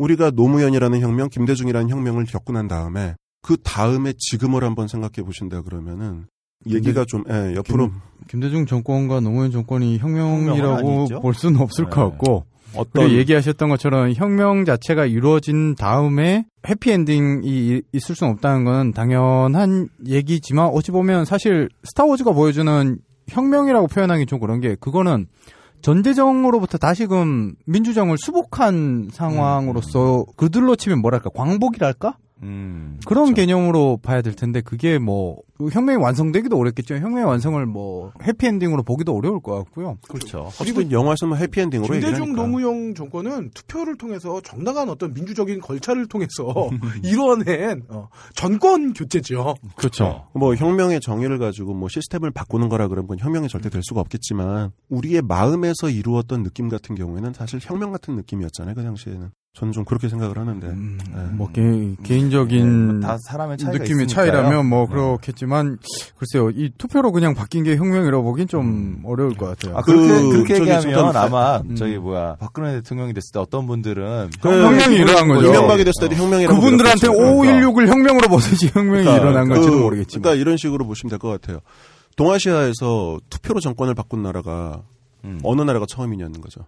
그렇지 한국밖에 없. 동아시아 입장에서는 어떤 혁명 같은 느낌이었을 수도 있다고 얼마. 전에 일본이 했죠. 일본도 그렇죠. 한번 아, 바뀐 적이 일본. 한참 뒤에 학자들이 굉장히 부러워했었어요. 사실은 음. 일본의 지식인들이 김대중 대통령 됐을 때 정말 어, 정말 놀라운 부러워했어요. 일이니까요. 예, 놀라운 일이었으니까. 게다가 극동아시아 3국 중에서는 처음 있는 일이기도 하고. 사국 북조선. 저는 헌법을 따릅니다. 어. 아, 6.29 선언에 따르면 거기도 아, 그렇네요. 유엔에 함께 가입했네요. 네. 죄송합니다. 북측과 남측으로. 제가 실언을 했네요. 그래서 그러니까 어쨌든 국가로 인정할 것이냐 집단으로 인정할 것이냐에 대한 그렇죠. 문제가 나오죠. 음. 자, 어쨌든 간에 이렇게 탄생한 스타워즈는 뭐 본질적으로 정치적인 드라마였는데 음. 이 정치적 드라마의 상징성 자체는 좀 많이 퇴색이 된채그 덕후들에게는 음. 그냥 어떤 매우 자극적인 모습들만 남아가지고 모험담의 이야기, 음, 밀리터리적인. 이야기, 아까 제가 맨 처음에 시작을 했던 건담과도 비슷한 식으로 얘기가 흘러가는 것 같고요. 음. 그런데 재미있게도 이런 스타워즈가 갖고 있는 정치 드라마가 가장 잘 나타난 게 애국 학자님께서 매우 좋아하시는 은하 영웅 전설입니다. 은하 영웅 전설 같은 경우에는 그 엄청난 정치적인 논쟁과 군상들의 모습들이 되게 잘 나와 있는데 이런 민주정에 대한 희구 그리고 난 다음에 민주정에 대한 희망 그리고 뭐 정치에 대한 다양한 군상들을 만들어낸 소설의 애니메이션은 북한에서 하청을 만들어줬다는 것도 참 재밌는 역설이 될 것 같아요. 글쎄요, 역설이라 보기에는 분명히 은하영웅 전설은 아주 똑똑한 지도자가 있는 전체주의와 음. 부패가 만연한 민주정과 예. 두개 중에 무엇을 선택해야 되느냐. 물론 견지는 얀이 주인공이라면 야넬리가 주인공이라면 부패에도 민주정이 낫다라는 결론이 되겠지만 뭐 그걸 북한이 하청해서 그쪽은 아주 뭐 영명하신 지도자 그 사람이 가지고 있는 전체주의이기 때문에 저는 거기서 오히려 그쪽을 더 높게 친 다음에 운영전 이거 뭐 애니메이션 제작하는. 게 당연할 것 같은데 북한의 하청에 의해 제작됐다는 게 애니메이션 그러니까 애니메이션 그림은 북한에서 열렸다는 거죠. 네. 네. 아, 이거 말, 잘못 얘기 잘못 들으면 소설을 아, 하청돼서 북한이 어, 하청을 했다고. 어, 나 지금 이게 지금 무슨 소린가? 어. 위에 다나카 요시키상은 그러지 않아요. 그 저기 뽀로로도 북한에서 만들어준 거잖아요. 일기는. 어, 그렇죠. 네. 그 뽀로로 시즌 1의 작화를 북한에서 했죠. 네. 음. 제- 제가 염승희 씨에게 드릴 시간은 다 됐어요. 이제 뭐 이제 마지막 인사해 주시죠. 얘기 다 끝났고요. 제가 이제 여기까지 말씀드리고 싶고요. 이렇게 해가지고 여러분들과 저는 당분간 당분간이 될지 영원히가 될지 하 여간 좀 예, 이렇게 제 작별 인사를 좀 드려야 될 것 같아요. 그래서 개인적으로는 그 사자가 붙은 해는 좀 의미가 있는 해라고 좀 생각을 해요.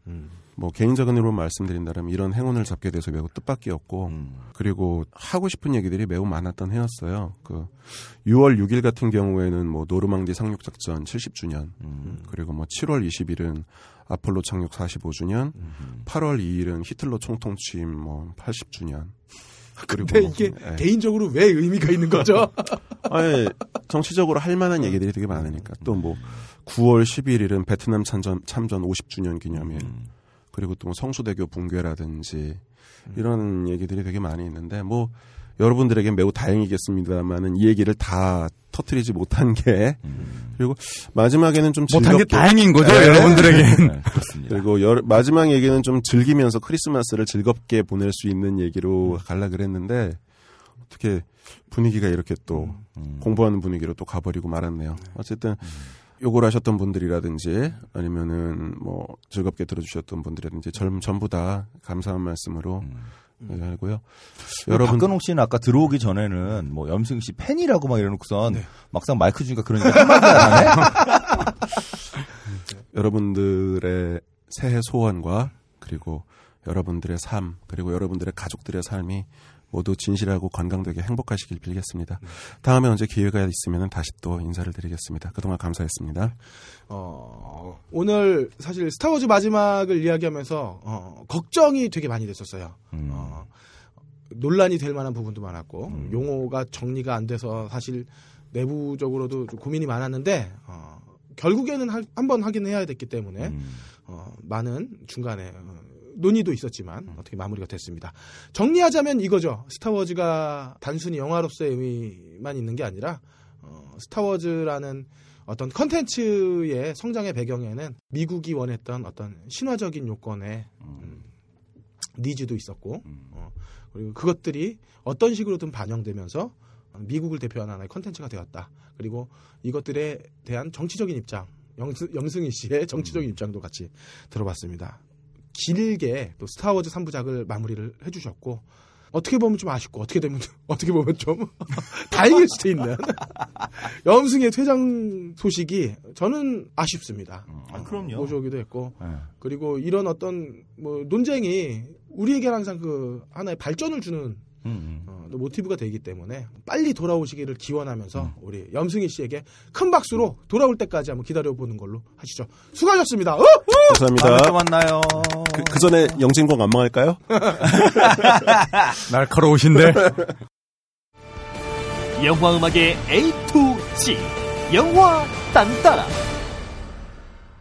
자, 대단원을 향해 달려가고 있는 스타워즈의 마지막 네. 아, 헤비조님의 영화 딴따라의 시간입니다. 네, 그렇습니다. 스타워즈 외전의 마지막입니다. 아, 그러네요. 네, 스타워즈 시리즈의 마지막은 아니나 다를까. 정치 얘기였어요. 예. 시작은 뭐 이렇게 스타워즈의 헐리우드 아저 Holiday Special부터 시작해서 네. 각종 웃기는 얘기에서 음, 자신의 본심을 숨기다가 예. 게임으로 가서 또 이렇게 한번 하더니 역시 음, 돌아 돌아 어, 전공으로 돌아왔네요. 집어르게 어떻게 줘요? 사실은 그 외전 1, 2편보다 맞는 음악 찾기 되게 힘들었어요. 음. 근데 또 명색이 스타워즈 3부작인데 어, 또 영화 딴따라도 스타워즈로 끝을 내야 좀 될 것 같아서 네. 음, 오늘은 힘들게 아, 스타워즈의 완벽한 외전격인 음악으로다가 준비를 했습니다. 이게 이제 24일 날 네. 제대로 되면 24일 날 이제 release 될 거니까 크리스마스를 딱 맞이해서 네. 방송이 나가겠죠? 저희가 사실 크리스마스에 스타워즈를 보내드리는 이유는 음. 솔로이신 분들은 아, 어, 이거 여섯 편 에피소드를 다 보면 아, 그 주말까지 다 간다. 음, 그럼 27일 날 나오면 된다. 네. 아하, 출근 안 하나요 그 사이? 푹 쉬었다가 아, 아, 그 징검다리 연휴라 쉬잖아요. 아하, 중간에 클로너즈까지 봐버리면은 네. 와 그러네요. 다음 주까지 쉴 수 있네요. 어쨌든 크리스마스 즈음에 우리 그 방송이 나올 거기 때문에 크리스마스 특집을 좀 겸해서 어, 스타워즈 음악 외전 특집으로 준비했습니다. 뭐 오늘 스타워즈 징글벨 이런 걸 듣나요? 아, 비슷하죠. 음, 그래서 좀 오늘은 그 염승희 씨의 어려운 얘기로 좀 머리 아프시면 가볍게 즐거운 음악으로 들으시면 되겠습니다. 이제 스타워즈니까 스타워즈 메인 타이틀부터 좀 들어보죠.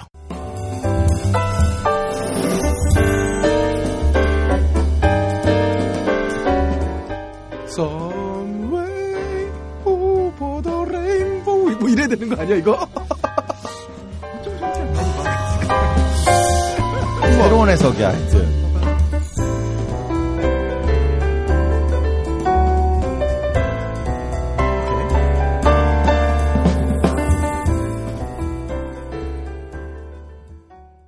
아, 뭐 느낌 있네요. 네, 스타워즈 메인 타이틀인 건 다 알겠는데 좀 요상하죠. Over the Rainbow 느낌 나고요. 음. 하여튼 그 지난 뭔가 청각 기관이 뭔가 좀 다르지 않을까. 내지는 본인은 머릿속 생각하는 음악은 저건데 입으로 하면 좀 새로워지고 하여튼 아이고 그렇습니다. 그럴 수도 있어요. 예. 네, 어, 지금 들으신 곡은요, 어, 재즈 피아노 트리오, 음, 트로터 트리오가 연주한 앨범 Sketches on Star Wars라고 하는 앨범에 수록되어 있는 스타워즈 메인 타이틀입니다. 어쩐지 좀 구수했어요. 네. 트로터 트리오. 앨범 TTT네, TTT. 네, TTT네요. 앨범- The Trotter Trio. 앨범 자체가 Unplugged라고 하는 앨범으로 아, 이게 이제 일본에서는 Unplugged라고, 아. 어, Star Wars Unplugged라고 발매를 했고요. 네. 똑같은 음반을 1997년 2월에 미국서는 Sketches on Star Wars라고 발매를 했죠. 아, 요게 저기 일본 음반 회사들이 가끔 이제 미국서 났던 음반들을 커버하고 제목을 조금 바꿔서 특히 예. 재즈의 경우는 일본에 워낙 그 재즈 팬들이 많다 보니까 아. 바꿔서 내는 경우가 있습니다. localization인가요, 일종의? 그렇죠. 그러니까 커버도 미국서 났던 커버는 굉장히 단조로운 커버로 돼 있는 앨범을 뭐 도발적으로. 도발적으로 특히 그 헐벗은 여성들 나오는 어, 비너스 레이블이라고 일본의 유명한 재즈 레이블이 있는데 거기서 이제 그 모든 음반을 가지고 가면 미국서는 분명히 이렇게 하얀 바탕에 뭐 퍼렇고 뻘겋고 뭐 이런 거 이렇게 물감 흩뿌려놓은 것 같은 그런 커버였는데 비너스 레이블에서 나오면 갑자기 헐벗은 여성의 반라 아 반라 전라 뒷모습 오예. 아, 뭐 이런 걸로 바뀌는. 음. 근데 이 앨범도 그래요. 이 Sketches on Star Wars도 어, 미국 버전은 그냥 시커먼 바탕에 Sketches on Star Wars, 스타워즈 글씨 그 유명한 로고 그거로 써 있는데 일본반에는 뭐 이렇게 피아노 그림 같은 그려져 있고 어떤 아저씨가 피아노에 엎어져 있는 것 같은 어. 그런 이제 그 연필 그림으로다가 Star Wars Unplugged라고 발매가 됐죠. 그 전라 여성 얘기하니까 생각나는 게 있는데 그 스타워즈 처음에 에피소드 4편 만들 때 누구지 그 루카스 감독이 레이아 네. 공주한테 그 하얀 옷을 입히잖아요. 네. 근데 처음에 요구했을 때 속옷을 입지 말고 이- 그 옷만 착용해달라고 요청을 한 거예요. 실루엣이 보이도록. 예, 음. 그렇게 해달라고. 그 처음에 이렇게 뿅 하고 튀어나올 때. 예, 그때 이제 그때는 그렇게 입어달라 그랬는데 음. 보여야 할 부분이 잘 안 보이니까 음. 팬들 사이에서 그게 논쟁이 됐다가 나중에는 캐리 피셔가 얘기를 해요. 나 그때 속옷 실제로 입었었지롱 하고. 음. 루카스가 변태야, 팬이 변태야. 염승이가. 아, 예, 그, 음. 왜 그런 걸 기억하고 있는지. 예. 그래서 어쨌든 이 음반은요 좀 발매한 회사도 중요해요. 이게 그 바레스 사라반드라고 하는 어, 영화 음악 스코어 전문 그 음반사입니다. 네. 어, 지금도 이 회사 그 홈페이지에 들어가면 뭐 1930년대 영화들도 있고 그다음에 뭐 그 이창이라든가 뭐 버즈라든가 뭐 이런 그 히치콕 감독 네, 걸려라, 네, 이런 영화들의 음반을 재발매하고 있고요. 음. 또 스타워즈 시리즈도 거의 다 재발매를 했어요. 그러니까 소위 이제 백 카탈로그라고 그러죠. 한물 지나간 음반들을 판권을 사서 아, 판권을 사서 재발매하는 음, 그런 전문 레이블입니다. 근데 이제 이 회사가 그 재즈 피아니스트이자 스튜디오에서 주로 연주하는 테리 트로터한테 스타워즈 음악을 재즈로 연주해달라고 요청을 해서 나온 음반이에요. 이름부터가 되게 음악적인 이름이네요. 트로터. 네, 홍진영 제일 좋아하시죠? 아, 조용필이라고 저는 주장합니다. 아, 이게 이제 당연히 스타워즈 팬들을 노리는 음반이고요. 이 Varèse Sarabande 레코드가 스타워즈 음원이 어, 80년대 초반에 이제 대단한 센세이션이었지만 사실 어, 지난번에 우리 그 외전 2편 때 나왔던 것처럼 사실 스타워즈 자체는 점점 인기가 하락하는 네. 중이었어요. 근데 그 와중에 이제 Sarabande 레코드사가 이 스타워즈의 음원들을 이제 저작권을 사서 다시 재발매를 하기 시작했고 그다음에 존 윌리엄스 선집 같은 것도 냈고 그다음에 스타워즈의 게임 음악들을 오케스트라 버전으로 낸 음반들도 여기서 발매했고 와, 이, 이건 되게 부러운 부분인 게 이걸 다시 만들면 분명히 재발매를 하면 처음보다는 덜 팔릴 거 아니에요. 그렇죠. 근데 이걸 오케스트라 해서 만든다는 게 되게 놀랍네요. 그 사운드 remaster 되니까는 그 맛에 또 들어보고 싶어가지고 또 사는 사람들이 있어요. 그리고 그 97년에 발매된 음반이랑 그리고 77년, 80년, 83년에 발매된 음반이랑 조금씩 달라요 음반들이. 그러니까 그렇겠죠. 곡들이 편곡이 좀 다르고 그래가지고 그거 찾는 맛에 또 듣는 사람들도 그렇죠. 있죠. 그리고 이게 저 백카달로그 음반들은요 저런 게 있어요. 또 아티스트들이 자기가 처음에는 왜 항상 그렇잖아요. 저희 커리어 최고의 음반입니다. 꼭 이러고 나오잖아요. 근데 예, 한 10년쯤 지난 다음에 사실 그때 우리가 뭐 약 먹고 헤로인하면서 뭐 곡이 잘 안 나왔는데 억지로 냈던 앨범인데 그래도 요런 곡은 좋았지 뭐 이런 식으로 좀 약간 허심탄회한 이런 이제 얘기들이 들어있기도 하죠. 어, 저희랑은 다르네요. 저희는 1회를 되게 창피하고 있는데 1회 remaster 해가지고 CD로 한번 내보죠. 재앙이고요. 네, 여기 이제 이 테리 트로터라는 이 사람이 또 재밌어요. 이 사람이 그 프랭크 시나트라나 나탈리 콜, 뭐 셀린 디옹 아, 이런 사람들의 스튜디오 앨범에서 스투- 그 피아노 친 분이거든요. 근데 대단한 이분이- 사람이네. 네, 이분이 이제 경력을 재즈 피아니스트로 시작해요. 그래서 이제 한참 20대 때 아트 페퍼나 챗 베이커, 조 패스 뭐 이런 그 기라성 같은 아티스트의 투어 멤버로 활동을 했어요. 음, 이제 스튜디오 녹음을 안 했고. 근데 이 사람이 이 투어를 하면서 어, 이 형님들이 이제 특히 이제 챗 베이커 이런 분들은 나중에 막 이빨도 부러지고 깡패한테 맞아서 아트 페퍼는 이제 마약 중독으로 막 경력도 중단되고 그러니까 마약, 알코올 거기다 막 폭력 이런 거가 이제 넘쳐나는 재즈계가 진절머리가 나서 음, 무절제한 그렇죠. 무절제한 이게 진절머리가 나서 재즈계를 떠났던 분이에요. 저기 말씀 중에 죄송한데 네. 그, 그 동네 음악하는 친구들은 많이들 그렇게 되는 것 같아요. 어, 분위기가 그런 거예요. 뭐총 그런- 맞아 죽는 친구들도 있고, 뭐 싸움질하다 맞아 죽는 친구들도 있고. 어, 그건 이제 총기가 소유가 자유로우니까 그렇겠죠, 미국서는. 음. 그렇게 총기가 없는 우리나라에서는 저, 저 같은 경우는 이제 무절제한 치킨 명령으로 우리 집 사람이 네, 그렇습니다. 사실 저 챗 베이커 같은 경우는 챗 베이커가 죽기 직전에 아카데미상 받았던 다큐멘터리가 있는데 죽기 며칠 전에까지 촬영했던 다큐인데 여기 보면 이 사람이 자기 지난 삶을 회한을 이제 그리는데 모든 얘기가 다 마약 얘기밖에 없어요. 아이, 아, 마약하고 여자 몇 명하고 자꾸 이 얘기밖에 없는 그러니까 정말 무절제한 삶이었던 거죠 이분들이. 야, 겜덕후는 정말 건전한 거네요. 아 그럼요. 그 계속 저 겜덕후가 GTA5로 한다면 좀 달라질 수 있지 않나요? 짱가님이 얘기하잖아요. 맑은 피부의 비결은 게임. 음, 하지만 챗 베이커는 꽃미남이 완전히 어, 쭈그렁 망탱이 할아버지가 되셨죠. 근데 그게 50대 때예요. 여러분이 알고 계시는 그 챗 베이커의 완전 찌그러진 얼굴이 80대가 아니라 50대 때 벌써 그랬다는 거죠. 아, 청자분도 오해하실까봐. 저도 GTA5 좋아하고요. 네. 플스 4로 열심히 하고 있고요. 저는 겜덕후예요. 네, 그렇습니다. 이게 뭐 테리 트로터의 주장인데요. 이 즈음에 이 사람이 마일즈 데이비스가 우리 밴드에 피아노로 들어와라. 라고 했대요. 오. 어, 그럼 뭐 이건 이제 재즈계가 공인하는 최강의 아티스트가 되는 거죠. 근데 자기가 그때 재즈가 너무 진절머리라서 싫어, 싫어요 했다. 라고 전설이네요, 주장하는데, 또. 예, 네. 주장하는데 확인된 바 없음. 본인의 주장. 이제 음. 그게 신화가 되는 거죠. 아, 그렇죠. 근데 이분이 좀 더 컸으면 신화가 됐을 텐데 그만큼 못 갔어요. 음. 그래서 스튜디오 세션을 하면서 동시에 재즈에 대한 갈증이 계속 있어서 그때 이제 같이 놀았던 사람이 레리 칼튼. 어, 많은 분들이 아시겠죠? 어, 레리 칼튼 처음 들어봐요, 저는. 저는 레리라는 거는 게임으로밖에 기억이 안 나요. 얘기 나올 것 같았어. 야한, 네. 야한 게임으로 있었거든요, 레리라는 게. 근데 야한 장면은 하나도 안 나와요. 그 Room, Room 335라고 네. 굉장히 유명한 여러분들 들으시면 아 이 곡 하실 만한 그 어, 재즈 연주곡을 연주한 기타리스트예요. 근데 레리 칼튼도 사실 스튜디오 뮤지션으로 오래 활동했거든요. 그러니까 이 두 사람이 스튜디오에 있으면서 재즈에 대한 이제 갈증을 가끔씩 모여서 jam을 했는데 그게 이제 레리 칼튼의 작품이 됐고 그래서 레리 칼튼하고는 가끔 이제 투어도 다니고 뭐 이랬던 사이라고 합니다. 자 어쨌든 이 Varèse Sarabande 레코드에서 요청을 받아서 만들어진 이 음악은 7년에 발표가 됐으니까 2월에 에피소드 4부터 6 사이에 음악들이 선곡이 됐습니다. 그리고 이 음반은 미국서는 별반 재미 못 봤고요. 이게 일본 가서 어, Star Wars Unplugged로 나오면서 조금 더 많은 호응을 받았습니다.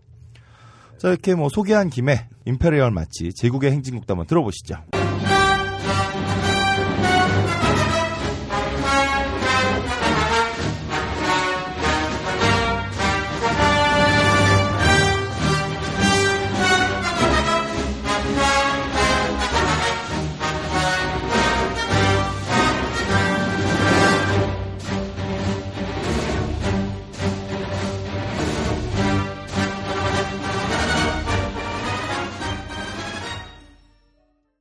이거는 무슨 유람선 타면서 들어야 될 것 같아요. 밴 노래 같아요? 밴노, 그러니까 아니, 사대강? 보통 아, 그 경인항 이쪽 라인 말고 좀더 국외로 나가는.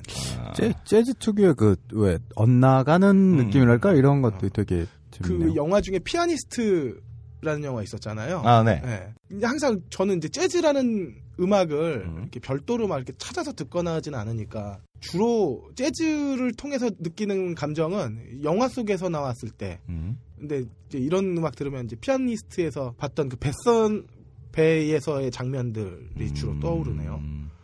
그래서 크리스마스 즈음을 지나가는 남태평양 어딘가에 있는 유람선. 네, 어쨌든 스타워즈 덕후들 사이에서 어, 스타워즈 Unplugged라고 이게 일본판 제목이죠. 이걸로 저- 잘 알려져 있는 스타워즈 재즈의 면모를 좀 들었으니까 이제 크리스마스로 음, 슬슬 가보죠. 크리스마스 스타워즈 앨범이 있냐? 물론 있죠. 어, 물론 아, 그래요? 이제 어, 없는 게 없어? 어, 스타워즈 Holiday Special이 있는데 뭐 아, 음악이라고 그러네요. 없겠어요? 없는 게 없어. 없는 게 어딨어. 없는 게. 그, 뭐였지? 맥도날드에서는 옛날에 스타워즈 런치 메뉴도 있었고, 스타워즈에 없는 게 어딨어요. 그렇죠. 콘돔 빼놓고 다 있지.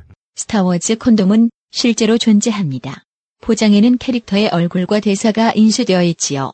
예를 들어 다스베이더 콘돔에는 다스베이더의 헬멧과 I will not be your father. 라는 말이나 스톰트루퍼의 헬멧과 스톰트루퍼 치고는 좀 작군요. 라는 말이 인쇄되어 있습니다.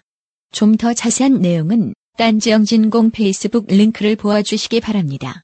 자, 어쨌든 일전에 60회에서 소개시켜드렸죠. 스타워즈 디스코를 만들어낸 거장 미코 선생께서 1980년 이런 일을 저지르셨습니다. 이름하여 Christmas in the Star. 스타워즈 크리스마스 앨범. 이게 이제 그 아, 스타워즈 영화 개봉되자마자 얼마 가지 않아서 그 Star Wars and Other Galactic Funk라고 하는 네, Galactic Funk는 어떤 느낌일까요? 어, 그때 들었잖아요, 우리. 옛날에 그 네. 미코 미코 처음에. 막 네. 네, 들었었잖아요. 그 빵 터졌던. 자, 이 디스코의 명반, 16분짜리 명반 음, 만들어냈던 이 미코가 이 앨범도 프로듀싱을 맡았습니다. 이게 나름 컨셉 앨범이에요. 컨셉 앨범이라 하면 그 음반 안에 하나의 스토리가 들어있는 거죠. 아, 미코가 주도해서 몇 사람의 이제 그 각색가와 함께 만들어낸 이야기는 뭐냐?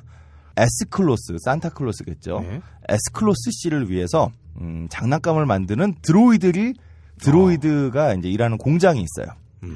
근데 이 droid들이 크리스마스가 뭔지 자신들이 왜 장난감을 만드는지 이것도 모르고 그냥 맨날 만들니까 만들고 있는 거예요. 이 사실을 알게 된 R2D2와 이 3PO가 이걸 보고 참을 수가 없어서 크리스마스가 무엇인지 드로이드들에게 알려주는 그런 내용의 음반입니다. 걔들이 진정한 주인공이야. 느낌은 무슨 스타워즈가 팀버튼을 만났을 때? 뭐 이런 느낌일 것 같은데? 어, 그래도 팀버튼 나와서 다행이다. 난 심영래 나올 뻔해. 음. 이 미코의 그 아까 말씀했던 스타워즈 Star Wars and Other Galactic Funk에 참여했던 밴드는 물론이고 아, 여기 오케스트라도 동원했어요. 아. 이게 이제 이 오케스트라에는 놀랍게도 아, 메탈리카가 이제 오케스트라와 함께 했던 샌프란시스코 오피- 오케스트라랑 같이 했던 SM 앨범에도 동원하지 못한 하프. 아, 하프. 예, 하프 한대 집에 있으면 대학 그냥 간다는. 그, 냥 간다는. 예, 바로 그 하프마저 등장합니다. 아, 그러니까 이게 지금 우리는 웃으면서 들을 거지만 당시 굉장히 많은 돈을 들인 그런 앨범이다. 어, 이게 뭐 단순히 디스코 앨범이라기보다는 이제 굉장히 신경을 많이 쓴 창작 캐롤 앨범이고 여기에 이제 아까 말씀드렸던 R2D2, 다음에 3PO, 츄바카, 네.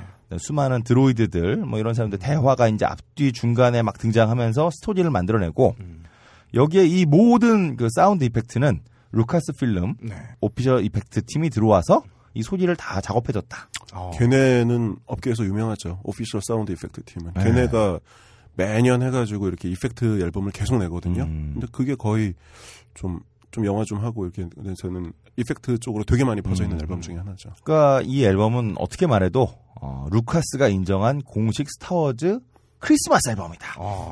네, 한번 들어보시죠. Let me see. We have a scarf for Skywalker, right?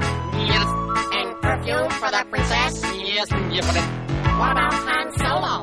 Couldn't we get him killed? That leaves one big problem. The what? Couldn't we get him a comb? We gave him a comb last year. What can you get a wooden for Christmas when he already owns a comb? What can you get in a hurry? 아, 죄송합니다. 어, 저는, 어, 심영래 잘못 갖다 붙였네요. 사우스 파크를 붙여야 되는데. 어, 네, 잘못 붙였습니다. 사파기 딱 어울리네. 네, 지금 쓰신 곡은 저 What Can You Get a Wookie for Christmas였고요. 네, 우키들의 목소리가 들리죠? 이거 가만히 들어보시면 한 솔로도 부르고 뭐 다 나옵니다. 아, 근데 제가 볼 때 이 앨범 가장 중요한 건, 어, 이 앨범이 여러분들 잘 아시는 본조비, 80년대 최강의 밴드였죠? 저 배철수 형님 식으로 얘기하면 반자비. 아, 그렇지. 아, 만조비. 아, 반자비. 이 본조비의 리더인 그 존 본조비의 음, 데뷔가 이 앨범을 통해서 이루어졌다. 우와. 네. 뭐 되게 historical한 앨- 그렇죠. 앨범이네요. 당시에 본조비가 아, 17살, 그러니까 미국 나이로 17살, 한국 나이로 18살이겠죠? 고등학생이었대요. 이 앨범에 보면 이제 우리가 잘 알고 있는 그 존 J.O.N. 본조비가 B.O.N.J.O.V.I로 돼 있는데 여기에는 원래 이름인 존 본지오비라고 돼 있어요. 그러니까 아. B.O.N.G.I.O.V.I 이렇게 본 본지오비인데 이게 그러니까 이탈리아계나 뭐 이쪽 성이겠죠. 요거 이제 어, 데뷔하면서 읽기 좋으라고 음, 존 본조비로 이제 개명을 한 건데 여기 이제 본명으로 크레딧에 이름이 올라 있고요. 사실은 본조비가 요 즈음에 이제 사촌인 토니 본지오비가 어, 뉴욕에는 굉장히 유명한 그 레코딩 스튜디오 파워 스테이션이라고 하는 스튜디오의 그 주인 겸 프로듀서예요. 어, 스튜디오에서 이 앨범을 녹음하려고 이제 미코가 어, 연락을 취해온 거죠. 그래서 여기서 어, 이 크리스마스 스타워즈 앨범을 녹음하기로 작정을 하고 여기서 이제 뭐 앨범을 만드는 이제 여러 가지 그 아티스트들도 시험해보고 뭐 테스트도 해보고 이러고 있는데 이제 본조비의 사촌 형이잖아요. 이 토니 본조비가 우리 사촌이 노래 좀 한다. 얘 한번 좀 써보지 않을래. 그랬더니 들어보고 어 이 친구가 어린애가 노래도 굉장히 잘할 뿐더러 요 노래 이제 지금 들으실 노래인데 이 노래에서는 그 어린이 코러스가 나와요. 어린이 합창단이 나오는데 이 어린이 합창단은 굉장히 그 조화가 잘 이루어진다라고 생각이 돼서 선택을 한 거죠. 궁금한 게 있는데요. 이게 본 지오비 이러니까 본조비가 이탈리아계인가요? 지금 그 얘기 했잖아요. 아, 그래요? 네. 이탈리아계 성씨로. 아, 그래요? 뭘 그러시는 거예요? 너무 막 집중을 안 해. 좀 아, 진짜 아이폰을 뺏어버려야 돼, 하여간.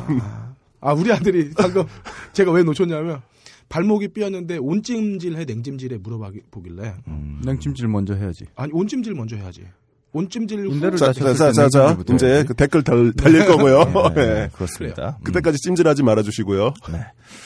아니 그때가 찜질 안 하면 안 되지. 어, 뭐가 됐건 빨리 하라고 하고요. 네, 사실 요때 본조비가 낮에 이제 아, 가끔씩 주말에는 지금도 본조비 밴드의 키보드를 치고 있는 아, 데이빗 브라이언하고 이미 밴드를 하면서 이제 주말에는 조그마한 클럽에서 공연도 하고 낮에는 그 실제로 자료에 찾아보면 걸레질을 하고 있었다라고 나와요. 그러니까 정말 이제 사촌 형네 그 스튜디오에서 뭐 좀 하나 해보려고 이제 맨날 기회를 노리면서 허드렛 일 하고 있던 거죠. 네, 그러던 차에 형이 이제 소개해줘갖고 이 앨범에 드디어 처음으로 녹음을 하게 된 겁니다. 아, 인생은 진리야. 운칠기삼이야. 아, 그러니까. 음, 어쨌든 이 본조비가 3년 뒤가 되면 런어웨이로 이제 슈퍼스타가 되는데 그 3년 전 1980년에 본조비가 어떤 목소리였는지 앳된 목소리. 네, 앳된 목소리라고는 하지만 이미 변성기 전에 꽤 멋진 목소리예요. 아마 본조비의 목소리 익숙하신 분들은 어, 본조비가 조금 그래도 좀 촌스러운 티가 있는 목소리네 뭐 이러면서 음, 즐길 수 있을 겁니다.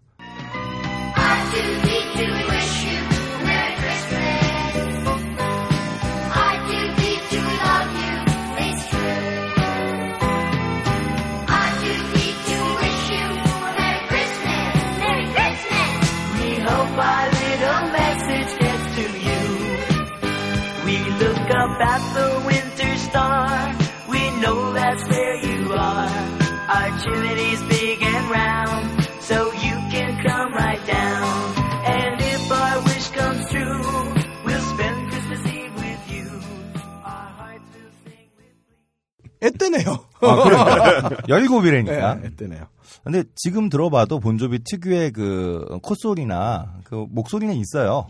어쨌든 지금 들으신 본조비가 나온 이 노래의 제목은 R2D2 We Wish You a Merry Christmas였습니다. 자, 이 스타워즈라고 하는 얘기 이제 슬슬 마무리할 건데요. 음, 염승희 씨 말대로 스타워즈는 정말 두툼한 텍스트죠. 그리고 조지 루카스가 모든 걸 다 만든 것도 아니에요. 우리 계속 얘기했지만 어, 루카스 필름의 동료들도 있고 또 수많은 팬들이 여기에 이야기를 더하고 그 이야기를 다시 루카스가 받아들이고 이렇게 여러 사람들이 어, 힘을 합치면서 만들어낸 텍스트죠. 말씀 중에 네. 스타워즈 사상 최고의 명작이라고 생각되는 작품이 에피소드 5잖아요. 많이들 그렇게 음, 좀 제국의 인정. 예, 인정을 받고 있죠. 근데 그 작품 같은 경우는 루카스의 입김 자체가 이렇게 많이 들어간 작품이 아니에요. 그러니까 각본 자체는 로렌스 캐스단이 있었고 그 로렌스 캐스단이라 그러시면은 좀 나이 있으신 분은 옛날에 그 프렌치 키스 감독 아. 그리고 인디아나 존스도 그분이 각본을 썼고 그리고 뭐 와이어트 어프도 그 양반이 각, 아하. 각본을 했고 그리고 난 다음에 또 감독 자체는 그 루카스의 대학 은사님은 어빈 커시너 영감님께서 감독을 하셨죠. 어떻게 보면 그 두 분이서 지금의 스타워즈 은하계를 만드는데 가장 큰 공헌을 하신 분이 아닌가 싶어요. 모든 분이 다 볼 수 있도록. 그래서 저는 루카스보다는 그분들의 어떤 크기를 더 크게 생각을 해주고 싶어요. 그렇죠. 이게 참 재밌는 게 스타워즈는 항상 루카스 거다라고 우리가 얘기를 하는데 전에도 한번 얘기했지만 루카스가 연출한 작품이 몇 작품 안 돼요. 네. 음. 그런 거 보면 스타워즈라고 하는 건 단순히 루카스만의 것이 아니라 어, 루카스와 함께 수많은 사람들이 만든 거다. 그리고 결국 우리 모두의 것이다. 음, 이건 저 어떤 그 기업 하시는 분들 들었으면 좋겠어요. 기업을 만드는 건 너지만 그 기업이 커지면 그건 네게 아니야. 그렇죠. 이건 그 기업에 다니고 있는 사람들과 수많은 사람들이 함께 하고 있는 거죠. 누가 이런 얘기를 했는데 기업에서 흔히 얘기는 자기 회사라고 생각하고 자기 거라고 생각하고 자기 거면 자기가 팔 수 있어야 되죠. 음. 아, 그러니까 횡령이 생기는 거예요. 주식회사가 그래. 내가 책임을 못 질 만한 덩치가 되면 음. 법인이라는 걸 만들어서 그렇죠. 주식회사를 만드는 거잖아요. 그렇죠. 대신 내 피해, 내 책임도 나누고, 음. 어, 그리고 그 순간 내게 되는 게 아니니까. 그렇죠. 어, 모든 횡령의 시작은 주식회사가 내 거라는 착각 속에서 시작을 한다. 그렇죠. 그건 정말 좋으신 말씀입니다. 그렇습니다. 중요한 교훈을 또 하나 얻으면서. 네. 루카스의 이 스타워즈를 통해서는 음, 이게 단순히 루카스 게 아니라 수많은 사람들의 것이다. 그리고 그 중에는 미코 같은 창조적인 아티스트도 있다. 디스코로 모든 것을 전에 그 최지호가 나왔을 때 그랬죠. 전자인형이 나왔을 때 디스코는 평등이다. Peace. 자, 이래서 수많은 해석과 분석이 가능한 텍스트 스타워즈. 이 스타워즈 외전 3부작을 마무리하면서요. 크리스마스를 맞아서 Christmas in the Stars를 듣는 걸로 아, 이 3부작을 좀 마감해 보겠습니다. 멋진 선곡이네요. 아, 그렇습니다. Oh my stars, I've never been so busy before. It seems Christmas arrives sooner each year.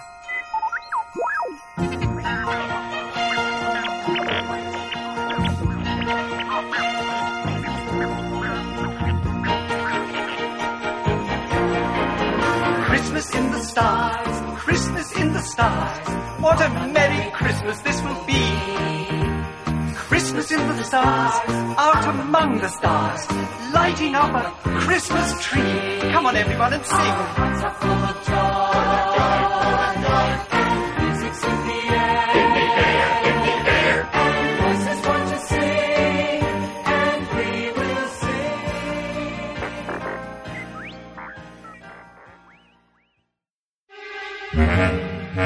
이번 주 개봉 신작의 근거 없는 예측 무비 찌라시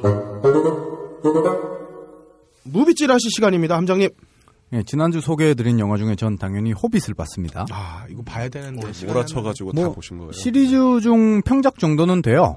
3편은. 음, 가장 인상에 남는 장면을 꼽으라면 역시나 드워프들의 등을 밟고 날아오르는 엘프와 레골라스가 다볕비연을 시전해요. 아, 네. 와. 뭐예요? 그 다볕비연이 낙엽을 밟고 하늘을 나르는 그렇죠. 아하. 이 허공답보보다 약간 한 단계 낮은 아하. 경공술 이거 시연합니다. 아, 같은 게 아니에요? 허공답보랑? 허공답보는 허공을 뒤들면서 이렇게 날아가는 거고 이건 아, 조금의 물리력이라도 있어야 되는 거고요. 그렇죠. 아, 같은 게 아니었구나. 아직 레골라스가 좀 더 배울 길이 남아 있다. 그래서 그 반지장 1편을 보면 얘네가 눈 덮인 산을 올라가는데 네. 다른 사람들 다 눈에 파묻혀서 올라가는데 레골라스만 눈을 사뿐히 밟고 걸어가요. 아, 예. 그런 디테일한 장면이 제가 왜 저렇게 걸어가지 생각하실 필요 없이 엘프라면 그런 거예요. 소설에는 아하. 그런 게 조금은 나와요. 그렇죠. 예. 그걸 화면으로 구현했는데도 네. 사람들이 전혀 인식을 못하고 어. 넘어갈 때가 있어요. 그거 볼 새가 어딨어 산 봐야지 그 이쁜 산. 그렇죠. 뭐 어쨌든 피터 잭슨이 무협이 영화 만들면 제대로 만들 것 같아요. 뭐 어쨌든 뉴질랜드를 배경으로? 드디어 끝났습니다. 이 영화를 전 한마디로 정리하자면 본격 지구 보호 영화다. 네. 어, 그렇게 할 수 있겠어요. 이 전쟁질, 돈질 하지 말고 고향 땅 잘 가꾸라. 음, 고향 땅이 얼스죠.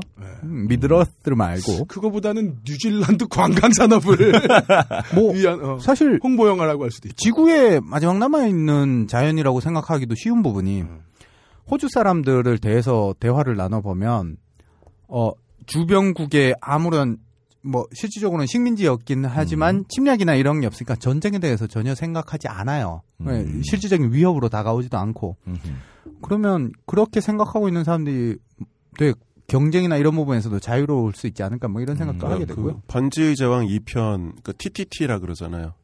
근데 그 작품 같은 경우도 막판에 보면 매우 환경보호적인 얘기가 되게 많이 나오죠. 그러니까 나무한테 아하, 이워크들 그렇지. 보니까 나무들을. 그러니까 음.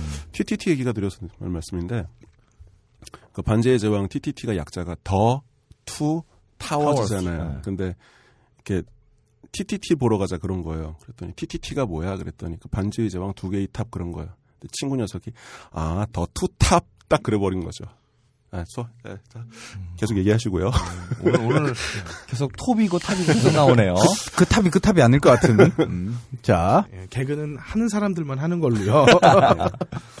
자, 이번 주 소개해드릴 영화는 총 4편입니다. 첫 번째 영화, 숲속으로. 원제도 Into the Woods예요. 감독이 롭 마샬입니다. 네. 시카고, 게이샤의 추억, 나인, 캐리비안의 해적, 낯선 조류의 감독이죠. 기대- 저랑은 잘 안 맞는 분이에요. 뭐, 왜냐하면 뮤지컬 영화 중에 저도 사실 시카고는 저랑 잘 안 맞았어요. 나인도 마찬가지고. 뭐, 캐러비안의 해적의 낯선 조류는 심지어 보다가 졸아서 포기했어요. 뭐 그래요. 재밌는데 음. 시카고 되게 재밌는데. 네. 아, 어, 제가 표현을 잘못했네요. 게이샤의 추억이랑 나인이 저한테는 별로였고, 시카고는 재밌었어요. 네네. 음. 그래서 기대치를 3점을 못 주고 2점을 주려고 합니다. 적절하다. 어, 게다가 이 영화 어, 숲속으로 뮤지컬입니다. 네. 네. 출연진 또한 화려한데요. 누가 디즈니 아니랄까봐 말이죠. 메릴 스트립, 아이쿠. 조니 뎁, 그다음 엣지 오브 투마로우의 에밀리 블런트, 원 찬스 폴포츠와 비긴 어게인에서 최근 스티브 역할을 했던 제임스 코덴, 그 원찬스의 폴포츠가 그 진짜 폴포츠 얘기하는 거예요. 폴포츠 역할을 했던. 역할을 했던 분. 어. 거기에 진짜 폴포츠가 나온다고 생각을 했어요. 아, 그러니까. 아, 그 다큐멘터리가 아닌데.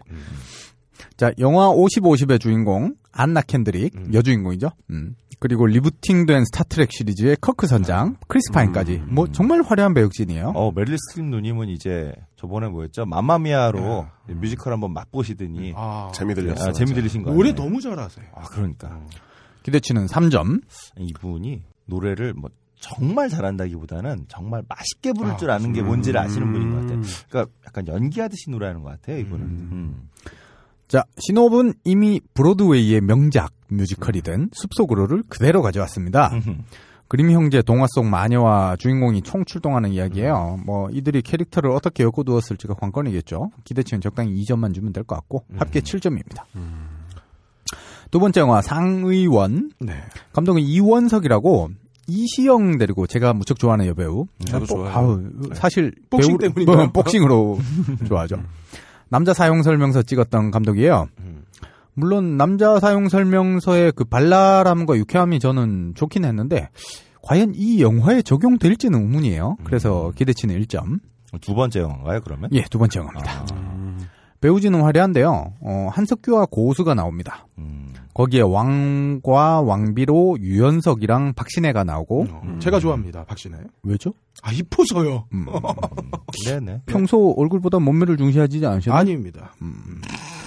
자, 마동 기준이 왔다 갔다. 음. 마동석도 나옵니다만 과연 궁중에서 대사를 어떻게 칠지 정말 궁금하고요. 어, 그다음 배성우 아저씨랑 조달환 그리고 이쁜 신소율 배우까지 뭐 기대치는 3점 드려도 될 것 같아요. 참고로 저는 몸매는 저희 와이프 몸매만 봅니다. 예. 됐고요. 과연. 음. 문제는 신업인데요. 한석규가 극중 이름이 조돌석이에요. 음흠. 천민 이름이잖아요. 그러네요. 어, 옷을 만들던 사람이니까 당시에 뭐 가죽을 다루도 깝바치로 천민이고 이러니까. 그런데 30년 동안 왕실의 옷을 지어온 어침장이기 때문에 6개월만 더 채우면 양반이 된답니다. 아, 그 장영실 양반되고 이런 거 비슷한 거군요. 만, 만 30년 채우면 그렇게 되나 봐요. 그런 환경에서 어느 날 왕비의 실수로 박신혜가 실수했겠죠. 어. 왕의 면복이 불타고 급하게 이 사고를 처리해야 되니까 궐 밖에서 인재를 찾아서 하룻밤 만에 왕의 옷을 지어 올린답니다. 이 인재가 바로 고수인 거죠. 어허. 아, 묘한 라이벌 관계 예. 만들어지겠네요. 처음에는 한석규가 이 고수를 기생옷이나 만들던 천한 것이라고 무시하다가 음. 차츰 마음을 열고 묘한 질투심도 느끼겠죠. 자신은 30년 동안 만들어왔는데 쟤는 그냥 하루 만에 막 멋진 그러니까 옷을 만들어 또 이거 저거의 아마데우스. 그, 네, 아마데우스의 판박이네요. 그렇죠. 그러면서 뭐 서로 경쟁하고 그러나 봐요. 이게 뭐야? 아마데우스. 이걸 가지고 영화를 만든 거야? 뭐 이런 생각이 들고 조선 시대에 무슨 뿌레따 뽀르떼 열 것도 아닙니다. 기대치는 1점, 합계 5점입니다. 혹시 알아요? 또 기생 기방에서 프레타 프로테 한번 할지? 그렇죠. 아, 근데 제가 알기로는 뭐 정확한 이야기인지 모르겠는데 어이 같은 경우에는 계속 물려 입었대요. 그러니까 뭐 옷을. 새로 예 짓지 못하고 그 조선 시대가 그렇게 풍족했던 시대가 아니기 때문에 그래서 어, 왕들이 욕창이 자주 걸렸던 게 아하. 선대 왕의 욕창에 있던 그 고름들이 제대로 안 그대로. 닦이고 그대로 이제 물려 있고 물려 있고 물려 있고 하다 보니까 그렇죠. 임금님 옷은 안 빠나요, 그러면? 그 빨긴 바늘 다안 없어지는 거죠. 아, 그래서 쉽게. 어. 세제가 있었겠어, 뭐가 어, 있었겠어요. 그 욕창이. 계속 아니, 그래도- 생기고 막 그랬다고 그렇게 얘기를 들었어요. 어. 그래서 하루. 만에 음. 그 조선 사람들이 되게 근데 임- 안 임금님도. 저기 속옷은 거 아니 근데? 조선 사람들이 되게 안 씻는 게그 고린내라는 말이 있잖아요. 음. 그 고린내가 고려 사람들 냄새라는 뜻이래요. 음. 그 고려 사람들이 그만큼 안 씻었다고. 고려 사람들은 안 씻었지만 조선 사람들은 씻었을 수 있. 그게 그 어디지? 제 기억이 맞다면 그 저 열아일기 거기서 나온 얘기니까. 그러니까 조선 때에도 그렇게 안 씻었다는 얘기가 되겠죠. 그렇겠네요. 뭐 그래요. 거지도 눈 오는 날이면 옷을 빨아입는다는 속담이 있는 나라에서 과연 왕은 옷을 안 빨아입었을까 좀 의문이긴 아니 하지만 뭐 왕, 어쨌든 뭐 어쨌든 네. 프랑스에서 향수도 많이 발전하고 그랬는데요. 그러면 관복은 그러니까 중요한 행사 때 옷은 그랬을 수도 있겠죠. 특히 용포 같은 경우에는 땀이 뭐 용 이런 거 한 땀 한 땀 따야 될 거 아니에요. 아, 지금 생각해보면 진짜 완전 개노가다지 그거. 근데 나는 이 시대의 조선 시대를 다루는 영화들이 자꾸 이 비주얼에 포커스를 맞추고 이런 부분에 상당히 거슬리는 부분이 뭐냐면 당시의 왕들이 정말 부유하게 살진 않았는데 음. 맨날 왕의 그 수라상을 보면 아, 수라상이 맞아요. 그렇죠. 너무 네. 화려하게 나오니까 그렇죠. 부유하긴 했지만 풍족하긴 했죠. 다른 사람들에 비한다 그러면. 아 그렇긴 한데 아, 그렇긴 한데 지금 매- 우리가 어, 음, 매한 끼니마다 먹는 것처럼 그런- 이렇게 어마어마하게 먹지 않았단 말이죠. 그렇죠. 되게 지금 보면은 정말 검소한 네. 느낌이 그렇죠. 마- 어, 반찬도 5찬 뭐 그 정도밖에 맞아요. 없었는데 거기 보면 막 수십 찬, 18가지 막 반찬 넣고 이렇게 먹고 있으니까 그 그런 게 너무 좀 과잉이 아닌가. 그 누가 그런 얘기 했다 그러던데 그 20세기의 그 현대 현대 중산층의 그 삶 있잖아요. 그게 중세 시대 때 그 국왕이 썼던 에너지보다 훨씬 더 풍족하다고. 아, 그럼요. 그런 그렇죠. 예. 맞습니다. 어, 이제 코너를 제가 쓸데없이 길게 만들고 있네요. 음, 있어요. 좋은데요? 세 번째 영화 가겠습니다. 자, 세 번째 영화 기술자들. 감독은 김홍선이라고 음. 공모자들이란 영화를 만든 사람이에요. 이 사람 복수영을 좋아하시네요. 보셨는지 모르겠는데 배우 이름을 까먹었어요. 안 떠오르네요. 비트에서 건들건들 정우성? 나왔던 임창정? 임창정이 네. 주연으로 나왔던 영화입니다. 공모자들. 갑자기 임창정이 안 떠오를 정도로 요즘 영화를 잘 안 찍네. 게다가 그 영화는 좀 되게 찝찝해요. 끝나는 엔딩이. 그래서 찝찝했던 기억의 영화지만 그래도 영화는 썩 나쁘진 않았어요.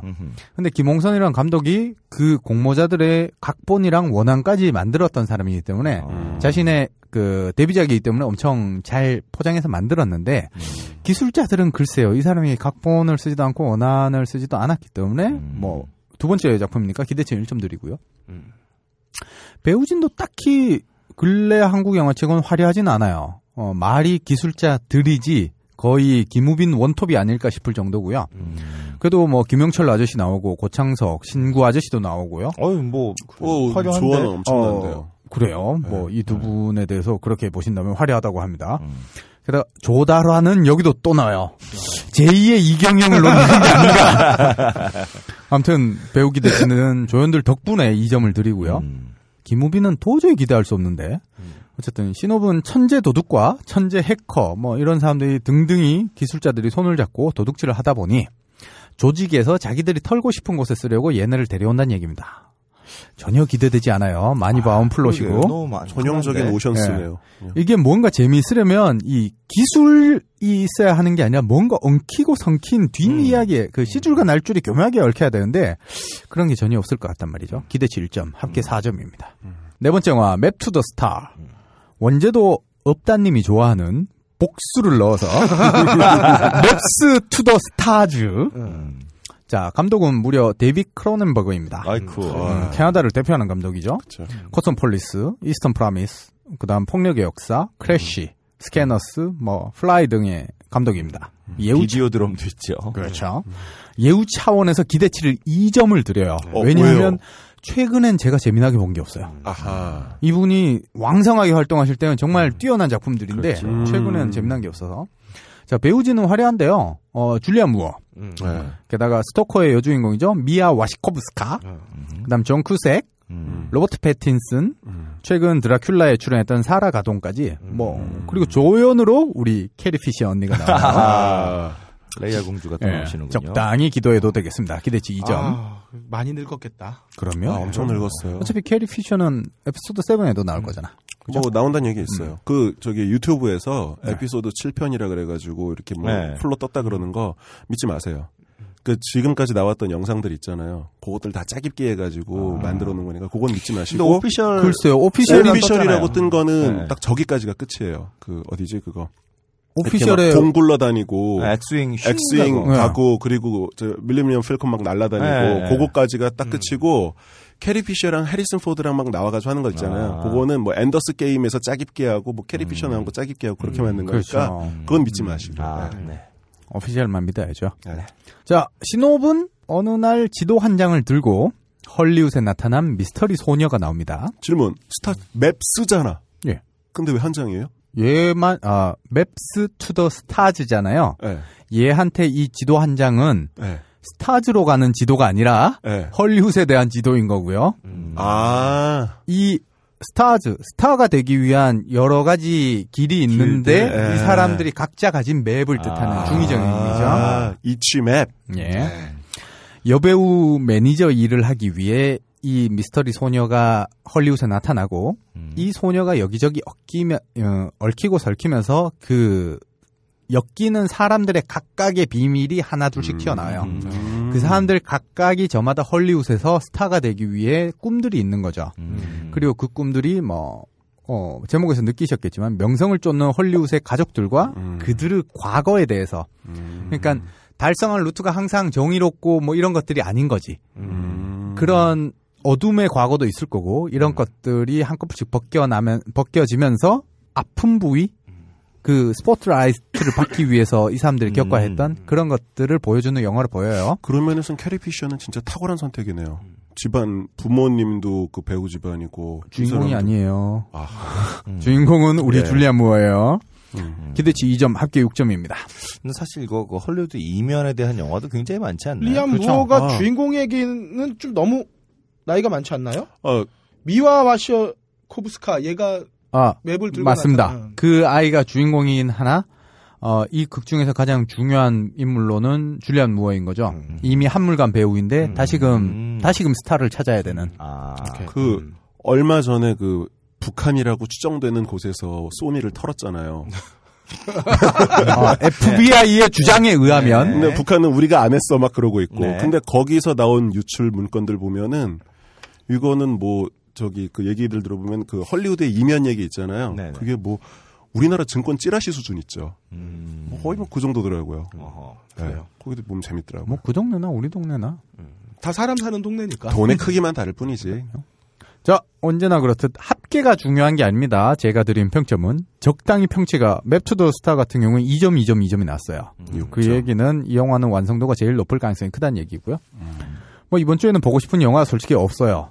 굳이 봐야 한다면 크리스마스 시즌이라 숲속으로를 보겠지만 크리스마스에는 역시나 집에서 이 Love Actually를 아이고 Love Actually를 틀어놓고 와인 한잔 하는 게 베스트라 생각합니다. 아, 다이아드 봐야지. 딴지 라디오 방송별 게시판에 후기를 남겨주시는 분들에게 모비스트가 후원하는 인터파크 프리예매권 두매, 엠푸드가 후원하는 꽃씨 잡곡, 푸른숲이 후원하는 데뷔의 순간, 나를 찾아줘 각각 두 권, 북 21이 후원하는 소설 박스트롤 두 권을 드리고 있습니다. 많은 참여 바랍니다.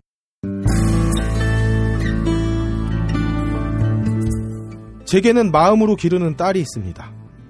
4살이던 꼬마 이반 단테가 벌써 8살이 되었다고 감사하다고 크리스마스 편지를 보내왔습니다. 올해 받은 편지 중 가장 기쁘고 행복한 편지였습니다. 여러분이 나누어 주시면 나누시는 여러분이 가장 행복해집니다. 녹음 박세롬이 효과 고승수 제작 딴지일보 진행의 그럴거리였습니다. 이번 주 27일 묻지마 영화제에서 여러분과 생얼로 만나 뵙겠습니다. 이러놓고 걸림 화장하고 올지도 몰라. 메리 크리스마스. 화장하고 올 거예요. 수고하셨습니다.